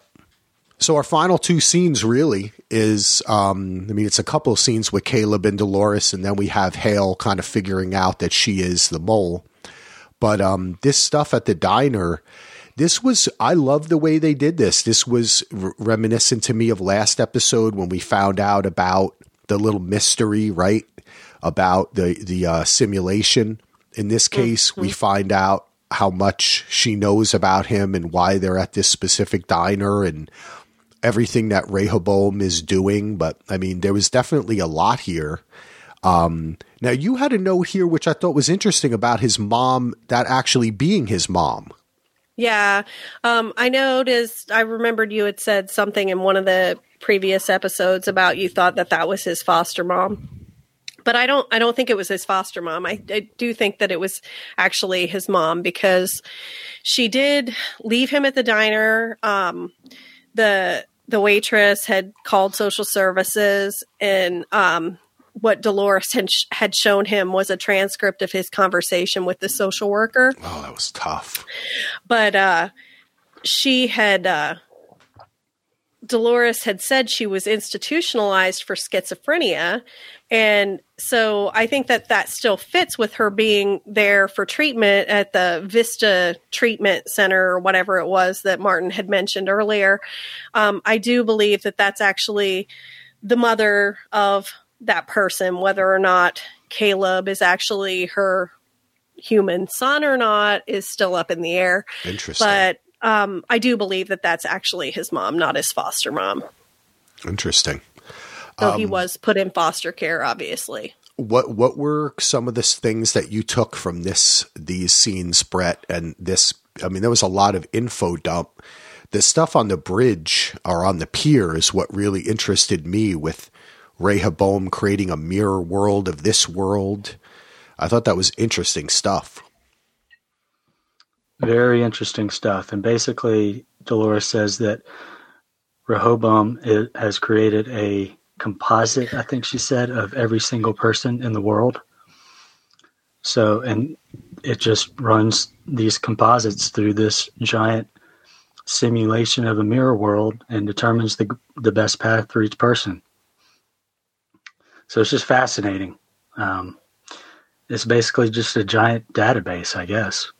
Yeah, and its end, it's a mirror of the forge, and mm, and yeah. end of uh, the cradle. Really, the cradle, oh. not the forge, the cradle.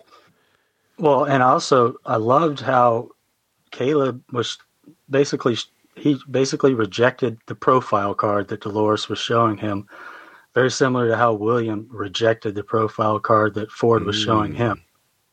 Like these people see what some system tells them what they are, and you know, reject it. Oh, that's nice. I hadn't thought of the similarities between the file that led to his wife's suicide and then that mm-hmm. his daughter secretly had on the on the uh, USB or whatever. Mm-hmm. I hadn't made that comparison, Brett. I like that a lot. And it further illustrates how both Incite and Delos were on parallel paths. Yes, I can see that. Right? They were both like rating everybody, yeah, you know? The, yeah, the Forge is what produced Williams' card, and Rehoboam is what produced Caleb's profile card. So, yeah, very similar. It's good stuff. Uh, what else did we have in this pier? Um, I guess they're going to work together. I liked that the the music they were playing in the background um, was was a version of the Westworld theme song that plays at the beginning mm-hmm. of each episode. Um, this is what was going on when she showed him the pad, and then when she tells him that they're a lot alike, uh, and that he has a choice she can help him escape. She's going to have a revolution. Um, I now this next bit, she says that uh, when he was at work, he would kill the signal to see how people would react, and that because he asked her what she was going to do, and she said that, and she said that she was going to do the same thing and see what happens. But like, I must have missed that in the first episode. What signal like i didn't catch that that he was killing a signal to see how people would react.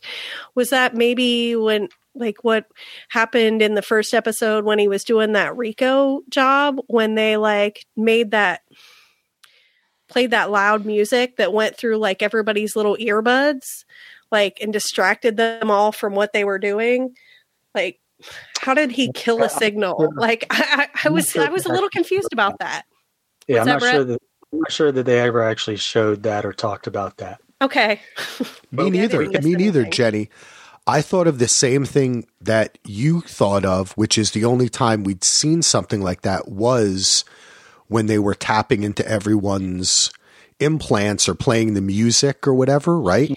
With mm-hmm. um with Marshawn Lynch, uh, who should have been eating Skittles. But I think that they have not shown this yet. What work is she talking about? Is, right. Uh, his construction work, his right. dirty work, or the Rico work, yeah, or his previous work with the military with or the something. Military. Hmm. That's why I thought. Maybe. That's why it was like, did she give herself away a little bit? Like, I've already scouted you for this job. You've got yeah. a military, like, I mean, there's well, just. And then, but then his next thing, he he asks her if she wants to know why he didn't tell those guys about her, and he tells her, "You are the first real thing that has happened to me in a long time," and it's so weird. Does he even know that she's AI? No, I don't think he has any idea. I mean, he, He didn't should. seem to. It's, what He should after the thing Well, in the ambulance. Yes, Yeah, but it was what- so busy. Everything that was happening, like Right. he wasn't even listening to them. He was just think he was the way he was reacting to those EMTs with that They were just drones hitting a bunch of buttons and not really helping her. So you know, I think he even reacted to like, well, it's not going to matter because she's going to be dead. Or like he, you know, mm-hmm. like I don't think he was really listening.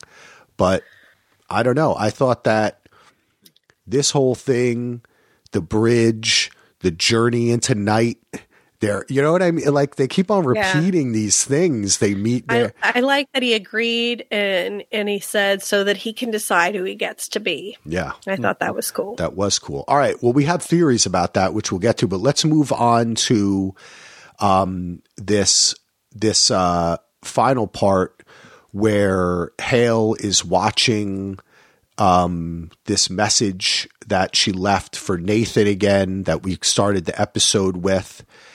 She cries as she's watching it, but it seems to me that she's more stable now and she's crying to like train herself how she should react to seeing this rather than she's actually feeling it. Did you, You get that right. feeling or I did not get that feeling, but you could be right. It's it's hard for me to tell the difference. okay. All right. right. I just I just got the feeling the way her face was and the way she was holding herself, it just seemed to me more like she was learning from it now instead of reacting to it and having it confuse her internal program. That would make sense. Yeah. But uh, either way, she figures out the password with the tones by playing all the tones together, which had confused me because I did think throughout the episode when she was getting these messages, I thought that was the way Dolores was communicating with her. I did too. I thought Okay. the exact same thing. And when you said that in the earlier podcast, I was like, me too, Axel. Yeah. what did you think, Brett? It did occur to me it might be Serac at, at some All point. right. At least one of I'm us not got it. lie. Um, so she's she she goes to meet him. She's greeted by this woman who does seem to know her. What's up with this woman? Because she's like, I hope we can. Did she say, I hope we can be friends now, or I hope that we can be friends? But Well, she you know seems that's to the know same her. woman. She says, I hope that we can be friends. Okay, That's the same woman from episode one. The that met with uh, Liam at that restaurant. Is it? yeah, she was. She was. oh, Are you she- sure? She had called Because a I meeting thought up. the woman, I'm sorry, I thought the woman that met with Liam at the restaurant was of Asian descent, and this woman was a French woman with blonde hair. I did not Oh. connect those two. Well, maybe I'm not looking closely enough, but it, it looked similar to. there the were two different that- instances where he meets with someone, guys. So you Oh, may okay. right. One of them was at the like a the party or restaurant. Uh, one was outside, and one was when he, he gets called away twice. I remember. Okay. Yeah, I, I could be mistaken, but I was thinking that was the same woman that when he when Martin and him had to go to that hotel to have the meeting with the representative of the architect. The one that L- Uh-huh. Dolores was watching. Yeah, that Okay. Dolores got That's on the that's the meeting I was thinking of. I'm sorry Okay. for interrupting. Okay, But interesting. I, I, I could be wrong. I, I did think that was the same person. I, I wonder. I wonder if this woman is going to play some part in this because they don't put a line like that for nothing, you know. And maybe also, you know, maybe there's some sort of romantic connection too, because as we've seen in Westworld, people just like to get it on, and I think that. I True mean, that. the real Hale had um, what's his name in her Hector. Hector, remember? So Yep. you know, it seems like she sure did. hedonism is all the rage in this world. Um, well, she eh, she ends up meeting with Serac, but she wears the glasses in order to see him, so he's not really there. And as you mentioned, Jenny, he's wearing like different, like what is? There's a clothing thing. Did you want to get into that, or So, yeah, um, this is something that I had mentioned as I well I talked to you guys about it before we started recording tonight, but um, in my notes for episode one, I had made a note of that in the first season when Dolores went off with William in the old timeline when William was young, and you know, they had made a point of showing that when people came to the park, they chose whether they wanted to be a white hat or a black hat. And that was basically showing whether you wanted to be a good guy or a bad guy. And William was a white hat and Logan was a black hat. In the end, of course, William, as the man in black, became a black hat. But when Dolores went off on that side thing off of her uh, loop, the clothes that they gave her to put on and the hat that she had, her hat was gray. And I think that even though we all uh, tend to put Dolores in the black hat category these days, where she is um, seems to be more on the bad guy side, like she's trying to kill everybody and whatnot. I think Dolores is gray. I don't think she's a good guy like she kind of seemed in ep- in season 1. I don't think she's necessarily a bad guy like she certainly seemed in season 2. I think Dolores is kind of somewhere in the middle like most of us are. And in the episode with Maeve at the end, she's wearing white and Serac is wearing white. But in this meeting with uh, Charlotte, uh, Serac is wearing black and white, so it's kind of like he's gray also, yeah. like I feel like Dolores is. So that was really kind of all I wanted to say about that. But yes, he definitely. I don't. I don't necessarily see him as a good guy, but I'm not sure that he's a bad guy either. So he's still kind of up in the air for me. But I do feel like Dolores is a lot more gray than people give her credit for. I I I think that that's really interesting, and I like you know we talk a little bit about the kind of color theory stuff when Shay and I are doing Better Call Saul. And I think this show definitely plays with that. I mean, come on, the White Hat. I mean, that was part of what you chose, right? Mm-hmm. To start Westworld, and it was the whole key mm-hmm. to William, the reveal, right? And him taking the black hat. Mm-hmm. Um, I think I think that's interesting. Yeah, Serac is an interesting cat you know, we still don't know everything he knows. He he says, you know, that that um he says to to uh Hale that she's not the only one under his control, right? He knows where the contri- encryption key is, that it's in Dolores. Um and that he's got a team working on it. But that they No, but, no, Charlotte says she Oh, Charlotte has a team working on yeah. it. But I you can assume that he he's uh, this this whole conversation, I, I watched it a couple times. I was kind of like, I still don't know. I mean, I think I would assume that this takes place after the Maeve stuff, but we still don't know when that Maeve stuff really took place. That could have been within, you know, we don't know when her control unit was taken, right? Well, I do think that this happened after, after. his meeting with Maeve yes. because he knows about Dolores. Dolores. Yeah, I agree. I agree with you there. Um, but do you think that he knows that Hale is not Hale? No. I, I think, think, he does. He I think I he knows. Think he does. Okay. What do you think, Brett? I'm not sure. I, I, was thinking that he did not, but the the fact that the password was the the child's um, song I wonder if he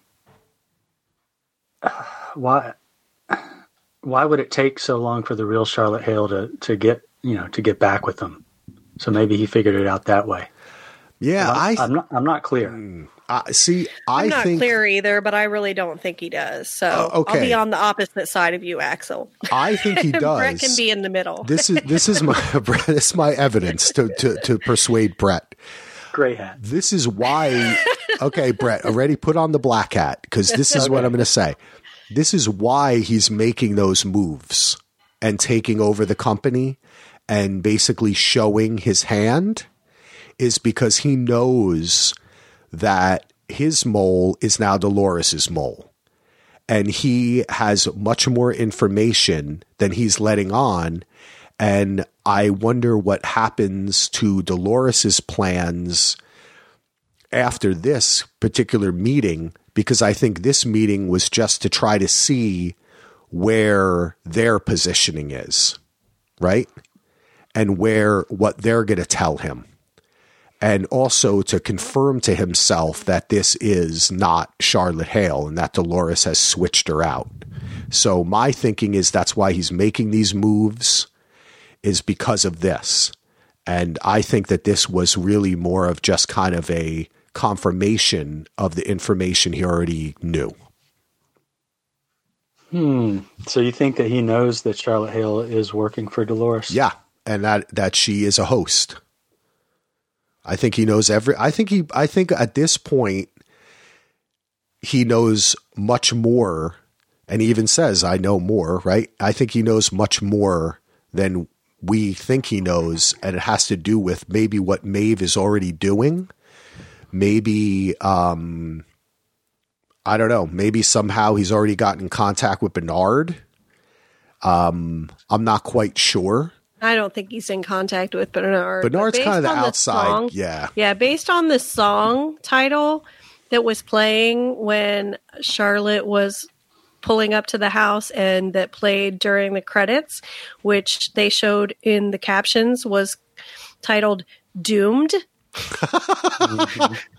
Um, you could Mm-hmm. She's be right. Axel. Yeah, I think yeah, I think he knows. I think this guy's in control of things more. I I mean, I just again, and I've said on the other pods, I just think Dolores is not as much. She is at a much bigger disadvantage than she thinks, and she might be playing along to somebody else's story, and she's playing a part that she doesn't even realize right now. You know, she I'm going to thinks go she- the other way. okay. I'm, I'm, You're going to go say where? that- I'm going to say that Serac doesn't know as much as we think he does, and that he does not know Okay. Charlotte is All a robot. Yeah, I still I still want to err on that side too that he doesn't know that Charlotte's a bot yet, but but that song title does like it does say, you know, doomed. Charlotte, you're doomed. All right. So- Well, hey, that that kind of brings us to the end. It only took us like an hour and a half. Next time Yeah, we'll but probably we still have Brett's theory. Oh, I know. my I know. I know we have Brett's theories. That's what I'm saying. we got to get let's let's hit the theory time. Here we go. We're going to take a short break and then we'll be back for the theories. Taking a little break from this show to remind you again of our amazing presenting sponsor, cufflinks.com. They've been with us for over a year, and we're so proud to have them. So go out and support them. If you're a listener to any of our podcasts, take a moment right now, type in cufflinks.com slash DVR into that old web browser, and you will arrive and you will be amazed, happy, surprised at the amazing products that cufflinks.com has. You might think to yourself, hey, I don't have an, a formal event coming up. You know, I'm not into cufflinks. But guess what? They have a lot more than that. Actually, I'm wearing a pair of Star Wars socks that they sent me. Cufflinks.com is where it's at. Go to cufflinks.com slash DVR today. Hey, everybody, I've got an exciting announcement. Our very own Heath Centazzo, aka Heath Solo, who you know is a great actor, has been writing a screenplay and is now producing his first feature film, The Star City Murders. A team of detectives are tracking down a serial killer, but his methods are like nothing law enforcement has ever seen. It's a race against time before more victims are claimed. The Star City Murders. You can be a big part of this project and become a backer. Just go to cefilms.com for all the information on the film and how to donate, or go to kickstarter.com and search the Star City Murders. And also, if you look in the show notes or at dvrpodcast.com, all the links are there for you. There are many great rewards for donating, including a tier where you get an exclusive behind the scene podcast hosted by me, Axel Foley. That's right. So let's help get Solo make this movie, all right? Go out there and donate $5, $10, whatever you can give. Let's make sure that Solo gets this done. And also, all the Patreon funds coming to DVR podcast are going to this Kickstarter because we believe in Solo. This is going to be an awesome movie and we want to be a part of it. So head on over to CE Films today. The Star City Murders, baby. Let's find the killer. And we're back from our short break. Um, all right, that was a really quick break. All right, Brett, hit us with your theories, baby, because we got we all got things to say. All right, my first theory: Who is in Hale's body? I'm going to say, just like Bernard created an, an offshoot of himself that he can toggle between, Dolores has done the same thing, but inside a, a separate body that is forced to live on its own. So this could be thought about. We've always wondered if these hosts are going to be able to reproduce one day, and I'm thinking this could be an example of a host reproduction. She's basically a version of Dolores. She has all of Dolores's memories, but she's coded in whatever way that Dolores needs her to be coded. Um, one one piece of evidence I would say, just in terms of the memories, because I think she said something like, "Do you remember who you are?" Or like, "Do you have?" Like I inferred that this host still had all of her memories, and she was able to recognize Bernard's uh, pearl just by the way it looked. So I'm wondering, actually seen Bernard's pearl, you know, out of his head. I would say Ford and Dolores and maybe Elsie for a brief second in the cradle, but basically, I mean, not that I can, nobody else that I can think of. Now, um, let me let me interject like here that. that you know if they had to like, well, I get you're right. Never mind. I was thinking if they had to do repairs on Bernard, but Bernard wasn't a host like that, so my bad. Yeah, secret Continue. um, also, this decision by Dolores to go this route could likely be a lesson learned from her mistake with Teddy. With Teddy, she changed his core functions against his will, and he ended up killing himself. So instead of inflicting that kind of imprisonment on someone else, she's assuming the burden herself and producing an original host to tackle the task. But then I like this theory very much, Brett. I like it a lot. And my my theory is along I mean, I think that this makes a lot of sense. I still think it's somehow how her code is and has been for 30 something years linked with Wyatt. So was she able to extract just her and take the Wyatt part out or is that the Wyatt? Is it her is it she thought she could take you put herself into a body and she basically forgot that the Wyatt code was linked or she always think that's that's part of her? That's the thing of when she kills uh, kills the pedophile I th- still think regard if it's Dolores, Angela, Abernathy, Teddy, whatever whoever it is, it's it's mixed. And maybe yeah. per, and maybe she knows or she doesn't she did it on purpose or in this case maybe it was by accident.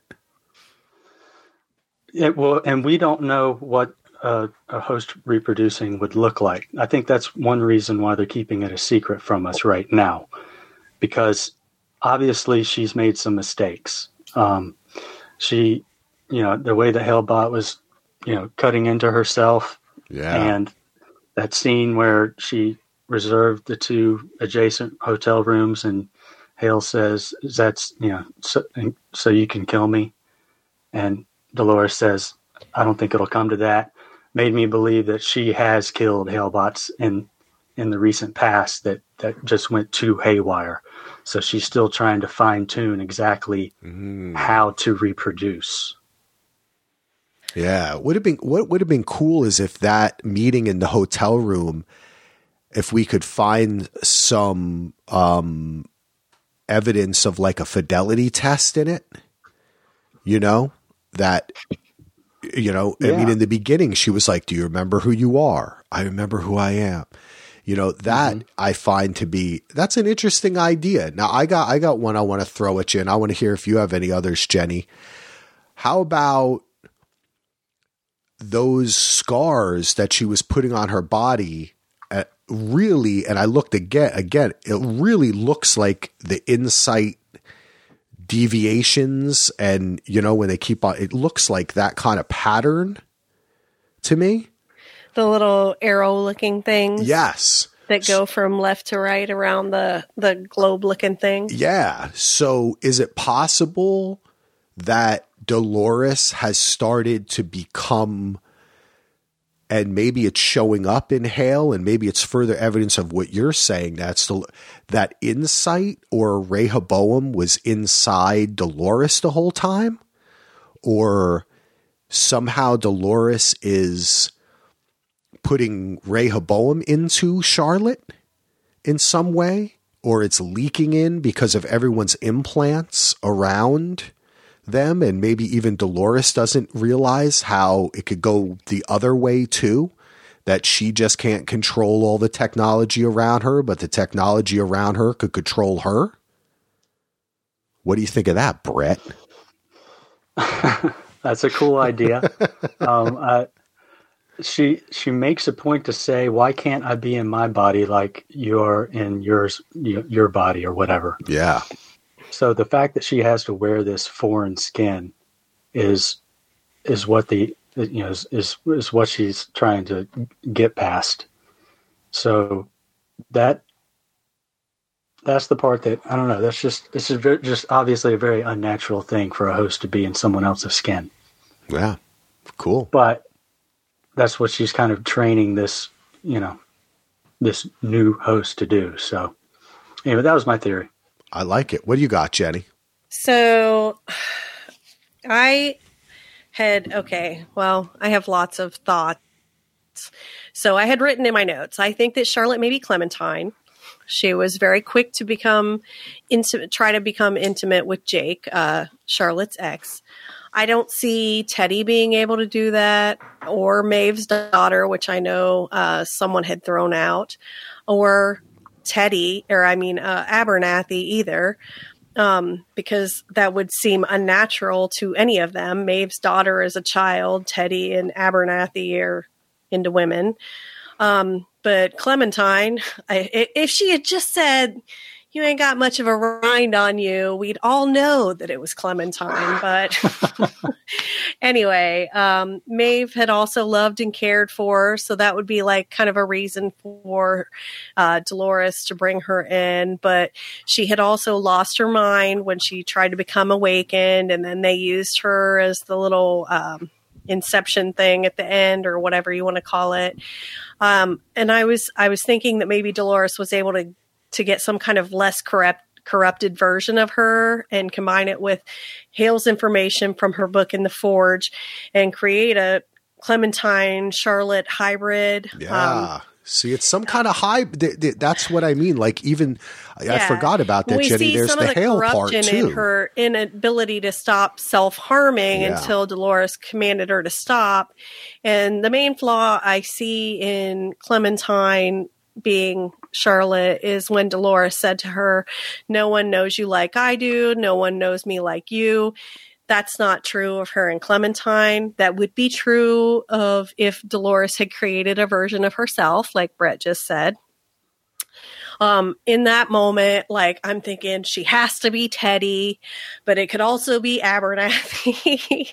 and yeah, it's like it's really hard like to really tell who it is. I mean, I have lots of thoughts.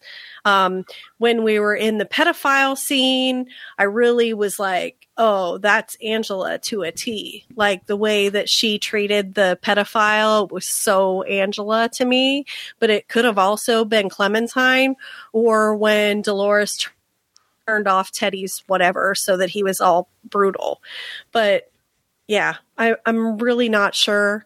I was like really buying into that whole Clementine thing myself at first. And my son, when he was watching the episode, he came downstairs and he's like, So who do you think's in Charlotte? I think it's Teddy. so, I mean, I, I really don't know. I think part of the fun of this season is going to be trying to figure out who's in the Charlotte bot. Yes, it will be cool. You had another cool theory um, about Dolores keeping Bernard alive for the encryption key. And I think this is 100% correct, Brett. Yeah. So Serac made a, a um, said something at the end of the episode that the encryption key that is needed to unlock the guest data is in the head of a host named Dolores. Now, I believe this is bad information and that that encryption key is actually still in the head of Bernard. If you remember last season when he was, um, when Peter Abernathy was malfunctioning there in the uh, the battle scene, and he went in and he went into Peter's head and noticed a bunch of data that looked odd, including on the interface on the screen actually had this like circular graphic that you know now with hindsight kind of reminds you of what maybe Rehoboam looks like. But there, there's also this line that said uh, one-time use encryption key on it, and it's my understanding that he made a copy of that and put it in his own head. Now, we know there was much ado about um, extracting the control unit out of Peter Abernathy's head as far as the next several episodes after that. But to my knowledge, the encryption key in the head of Bernard, if that is in fact true, was never used.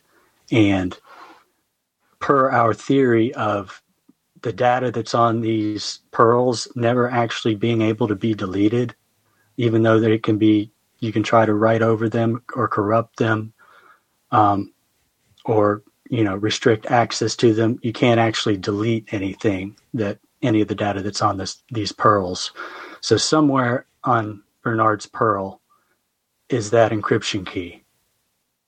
And so I believe that could be the reason why Dolores kept Bernard alive is that part of her plan is that at some point in the future she's going to need that encryption key.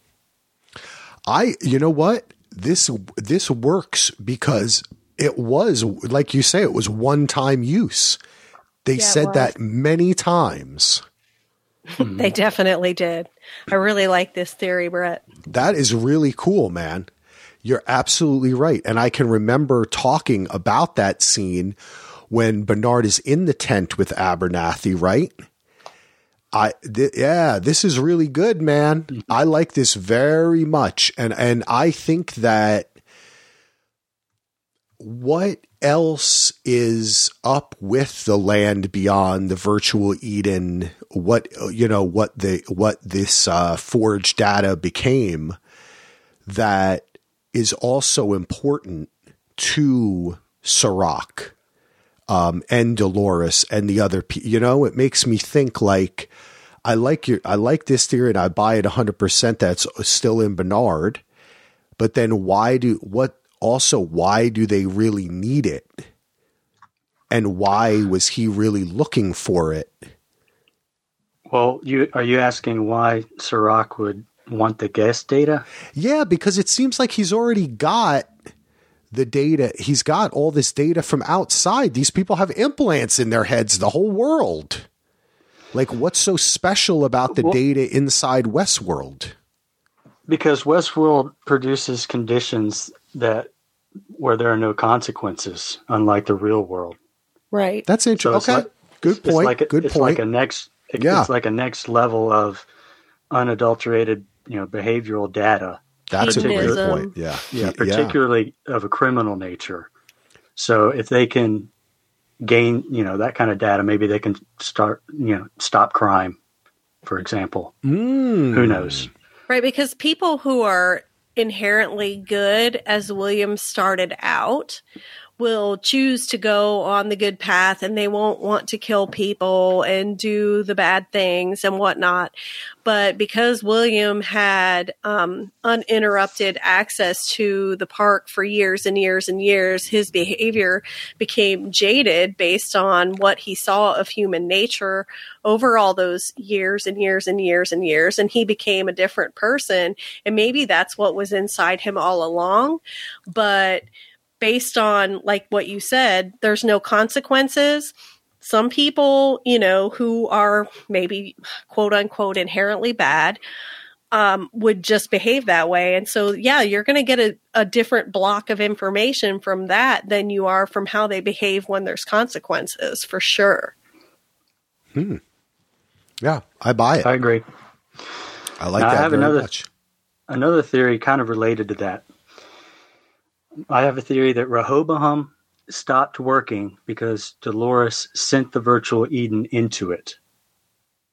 Now, if you remember last episode, Serac tells Maeve that up until that morning, he believed that she was the force behind Rehoboam's ceasing to operate properly, and that he, he has held her captive in the computer simulation to figure out how she did it. so, and upon further analysis, he learns that it was not her that was inside the forge. So, whatever happened inside the forge is what stopped Rehoboam. Now, if you remember what did happen inside the forge, and this is when I had to rewatch uh, a scene from the finale last year. What was supposed to happen inside the forge is that all the guest data on Abernathy's control unit um, was supposed to be sent somewhere. And now we've learned that Serac was expecting the guest data from Charlotte Hale. So that makes sense. Except when the data submission began, Karl Strand's technician noticed that the file load was way too big and they were not uploading the guest data. They were, in fact, sending off the host data of the virtual Eden. So, and as Dolores says to Bernard, they are in a place where there is no passage between their world and ours, which is probably true. There's probably no direct passage between Rehoboam's mirror world and the real world. But what happens if that host data actually got into Rehoboam? The system is specifically designed to analyze human data to forecast pads for each person. If it were to receive this host data and believe that it's human data, it would be like a virus invading the body, which I believe has already happened. And Serac observed this and went to figure out what the heck happened. Oh, okay. This is very interesting. So, do you so if about that part, you're right. She did say that that it was too big and they mm-hmm. were not uploading the guest data. So yeah. he's not even going to get that guest data. Yeah, now there's a question of whether that guest data even exists anymore or if it was destroyed. I guess we're going to find mm. out later, but there's a chance the the way Bernard said, I killed you. I killed you all. Yeah. It sounded it sounded like he said, you know, screw screw the human data. I wanted to save the host data. So that's so he like replaced it.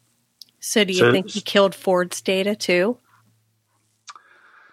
If he killed um, Ford's data too, then we won't be seeing Ford again. Well, Ford Ford actually was in the cradle and and he may have been in the forge as well, but he was but also. how could cradle. he have been in the cradle? Because he wasn't a host. I thought it was just host data in the cradle. No, it was, because, but he went in there because it was a recreation of Westworld, and his mind was, could could take uh, could could conceive of being in there, but not being transferred into a human body. They hadn't perfected that yet. It okay. was a special mission yeah. that Ford gave Bernard uh, to to make make his red pearl and put it in the forge or yeah. put it in the cradle. Okay. So, yeah, because so the cradle is the the cradle. Sorry, I took that off on a thing. I no, no, you didn't. You, no, this is no. It's important. We say no, it. The cradle is the recreation of the park. The forge is the is the is the data of all the people who are at the park. Their their the library, their books and everything. Right. Ford was right. in the cradle. But I thought that was all the humans, and then the cradle contained all the host data too. Not it, just the park, but the hosts too. It yes, it did. It contain, the host backups were at the cradle. Yes. But also Ford was inside the cradle. He was okay. kind of like protecting himself there, I guess. Um, but I'm I'm kind of assuming that Bernard actually did destroy that guest data. I'm sure we're going to find out soon enough, but that may not exist anymore, which is probably going to piss Serac off. But probably so be it. I I think that's an understatement. or Brett. or it's an interesting thing that might bring us back to Westworld, right? And might bring us back to the actual physical location of the forge to try to figure out because we've actually not been there. That was the simulation with Maeve, mm-hmm. right, and Sizemore. So Well, didn't didn't Angela or someone like commit suicide? That was the cradle. bombing. Oh, that was in the cradle. Yep. That wasn't in the forge. the forge was the f- melding it all together. the- My bad. No, but it's important. The the cradle was blown up by Angela. The forge was um, first flooded. Then That's they right. Then they unflooded it, and yeah. Karl. That's when That's Karl and Bernard came back, and that's when Hale revealed herself to be Dolores. But we never saw. It's important to note when after Hale killed Karl and everybody in there, right? Um, and she walked out as the Halebot. We never saw what happened after that. She took Bernard's control unit. Obviously, we know that, but we don't know what happened afterwards when Delos got there because it was drained. And I think, Brett, that's a good point that all of that data might be missing. And the only thing that was beamed away was the host data. And if the place she beamed it to was Rehoboam, that's an interesting idea, but is it safe in Rehoboam? You know what I mean? And, but furthermore, does Dolores really care? I don't know, but uh, I'm wondering if this encryption key is going to unlock something about the virtual Eden inside Rehoboam. That's an interesting idea. because Charlotte Hale tells Serac that according to our logs, this data was beamed, you know, from the satellite somewhere, but we don't have the encryption key. Oh, But I think I think what was actually beamed away was the uh, host data, not the guest data. The, Mm, yeah, the, the virtual Eden host data. I agree. I like that. So You're good with the theories. What do you What do you got? You got anything else for us? Thank you, Kitty. Um, I have one more I want to throw at you. I mean, I have a couple more, but I'll try to wrap it up. Um, I, I also have a theory that ultimately Serac himself will be the unwitting cause for losing the war. Uh, we learned that he's a black hole. Basically, he's he's completely untraceable in the real world, and he has to remain that way by choice. Or I'm sorry, not by choice, but by necessity. He's the architect who feeds the data to Rehoboam. If the system ever discovered that Serac is a human being on the planet, then it would have to process and predict his behavior. That is to say, to determine the path for the entity who is inserting the data used to determine people's paths. It would generate a recurrence error or a vulnerability that is analogous to what we saw with Maeve's discovery that the code that she's using inside the simulation is the same code that was used to build the simulation. And I believe this is why Dolores needs his name so that she can inject his existence in, into the system. This could be also be like uh, Yeah. This is AI really good, Brett. I'm glad I didn't read this before now. this could also kind of be like the AI James Delos's mind that began to reject its own existence when he learned that he was something someone built. Similarly, Rehoboam may also reject itself if it can't process the nature of the creation of itself. So, therefore, it's imperative that Serac remain anonymous. That is really interesting. I like. is- yeah. The problem is he is no longer anonymous because now Dolores knows his name. Hale's assistant was able to dig up his name. So it seems to only be a matter of time, which could be why he knows the war is already lost on some level. Mm. Yeah. I, I think that this is fantastic, Brett. You're absolutely right. Because if he was in control of it, that you're right. How can he be how can he be the creator of this thing? And you know what? When he first talks to Maeve, they they oh, I'd have to go back and look at this script. There, there's a line where she says something like, "You created something," and he's like, "No, I helped begin something." Right? Yeah, or um, you, you're going to control the future, or you're going to build the future. No, not me. Something I built. Yes, something. something yes. Yeah. So he's he's kind of taking himself out of it, right? And the mm-hmm. idea that he is an in like an internet black hole, he doesn't exist. This is really good, man. Well, thank you. And the, this whole concept, I was thinking to myself, in general, this concept could be like the the screenwriter's like layman explanation for for demonstrating that the processing power of these robots is so exponentially greater than that of humans. Um, the fact that Maeve was able to break out of the simulation that was easy for her to do, and I think it also might be e- relatively easy for Dolores to break Rehoboam. So that's why I'm thinking that Serac may not be as smart as we think. Like he's he's brilliant at designing algorithms that you know for processing human data, but he's I think he's like out of his league when he encounters what these hosts can do. That is awesome, dude. I think that that is pretty brilliant, Brett. I love it. That makes a lot of sense, and and there is again and again him obfuscating, right? He doesn't really exist. He's not really there when Hale, see, you know.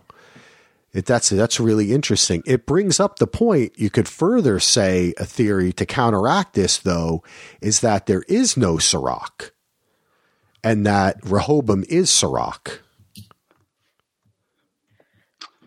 That's yeah, true. I did pull up the transcript if you want to know what it says. By the way. Oh. Okay. So he says, for the first time, history has an author, Maeve says, and that would be you, I suppose. He says, no, something I helped build, a system, and up until recently, this system was working. We're creating a better world, and then it stopped. I thought I had discovered the reason the emergence of someone very dangerous, someone we couldn't predict, you, but I was wrong. We learned that only this morning, shortly before you killed several of my staff. You aren't the threat that's someone we haven't accounted for, Dolores. So she yeah. escaped one world to wage war on another. So what do you want me from my, me? Blah blah blah. So that was interesting. What the transcript said. Yeah, no, that's just, that's. A, I think we remembered it pretty correctly. Mm-hmm. That's great stuff, man. All right. I really like that theory. Yeah, Brett. that's that's awesome, Brett. We'll see. You're we'll really see how it shakes out. And I think, and just to say, I am still along the line of I really do still like that Caleb is an Incite human host hybrid. I still like this a lot. I do and too. I think, yeah, I think on that on that train. Yeah, this episode made there was a lot of different parts of it that made me feel the setup. You know, the way Dolores is talking to him, the fact that I think he may have already killed himself in some way. You know, these weird flashbacks. It just, it just, there's something up with him. He's not just a nice guy.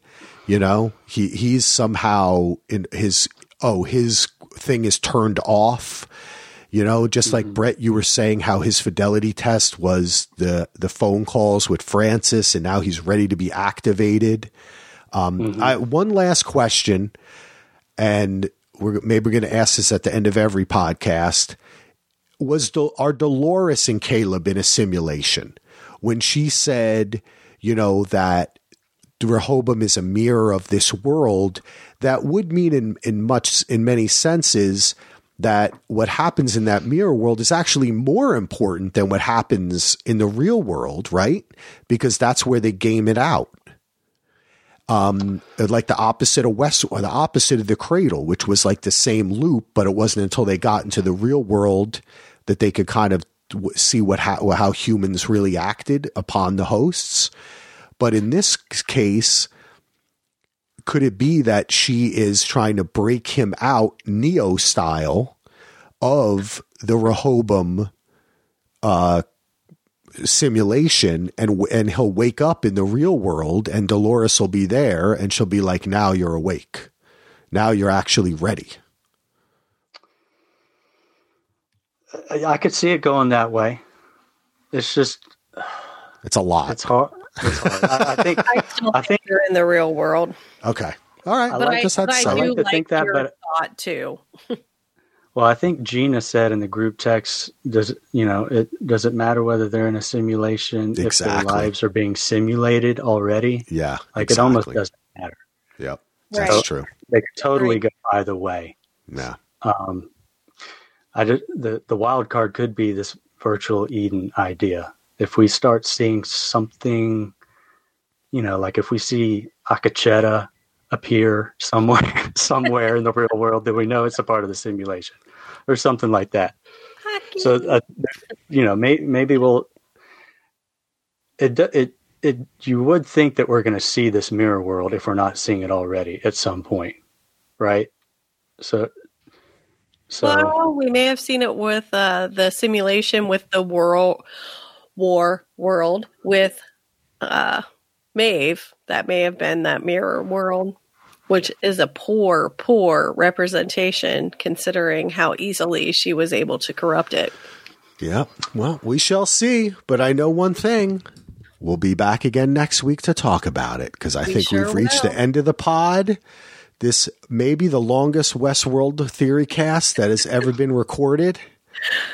I'm sorry we went. So No, it's long. not. What are you talking about? We're all we're all we're all culpable here. We're all the black hats. I know it was a great time. Hey, well, well, lo- it's it's not like you had two other podcasts the previous two days to record or anything. Now, I know, So, I know. come on. But hey, also, what else have people got to do? They want a long podcast, and I had Right, fun the I whole mean, time. we're wasn't a struggle. at home these days. Yeah, exactly. We're having a good time. We appreciate everybody listening. You can send us an email about any of these thoughts at dvrpodcast at gmail.com, and perhaps Gina and Tim and Andy will answer it on Friday. I will be back again. I don't think I'm doing a pre show or a post show again, maybe until the finale. Maybe I'll squeeze another one in, or maybe we'll all get together at some point and do one. But I think we're just going to be back to the regular. I'll be back with Ken on Monday next week. We'll be back on Wednesday. We'll we'll tighten it up. Maybe not. Maybe do a little bit less than two and a half hours. Um, a little bit, maybe two fifteen. all of them chatty Cathy. Yeah. Uh, well, hey, it was all good stuff, you know. I mean, there's a lot to say. We got a. I, I mean, I think we've thoroughly examined this episode. It's a lot of fun, and and as we said in the very beginning of this episode, when we started last Thursday, was that um, you know, there's still much to talk about, right? Like they've taken away that where's Bernard? What time is it? But we're it's still a lot. And I, I could even do another rewatch and try to figure out what what the hell is going on. But until then, we'll get a new episode. And I don't know. I don't. I I I got a little bit spoiled on a preview. We won't say anything, Brett. I know you don't like the previews. I don't like it either. But I know that I we're gonna it. we're gonna get another interesting episode. It's gonna be fun. So until next time, I'll let Jenny and Brett say their goodbyes. Jenny. Have a great week, everyone. Thanks for listening. See you next week. And say howdy to your moms for me. howdy, mom. DJ Timothy Hinesworth. Peace out.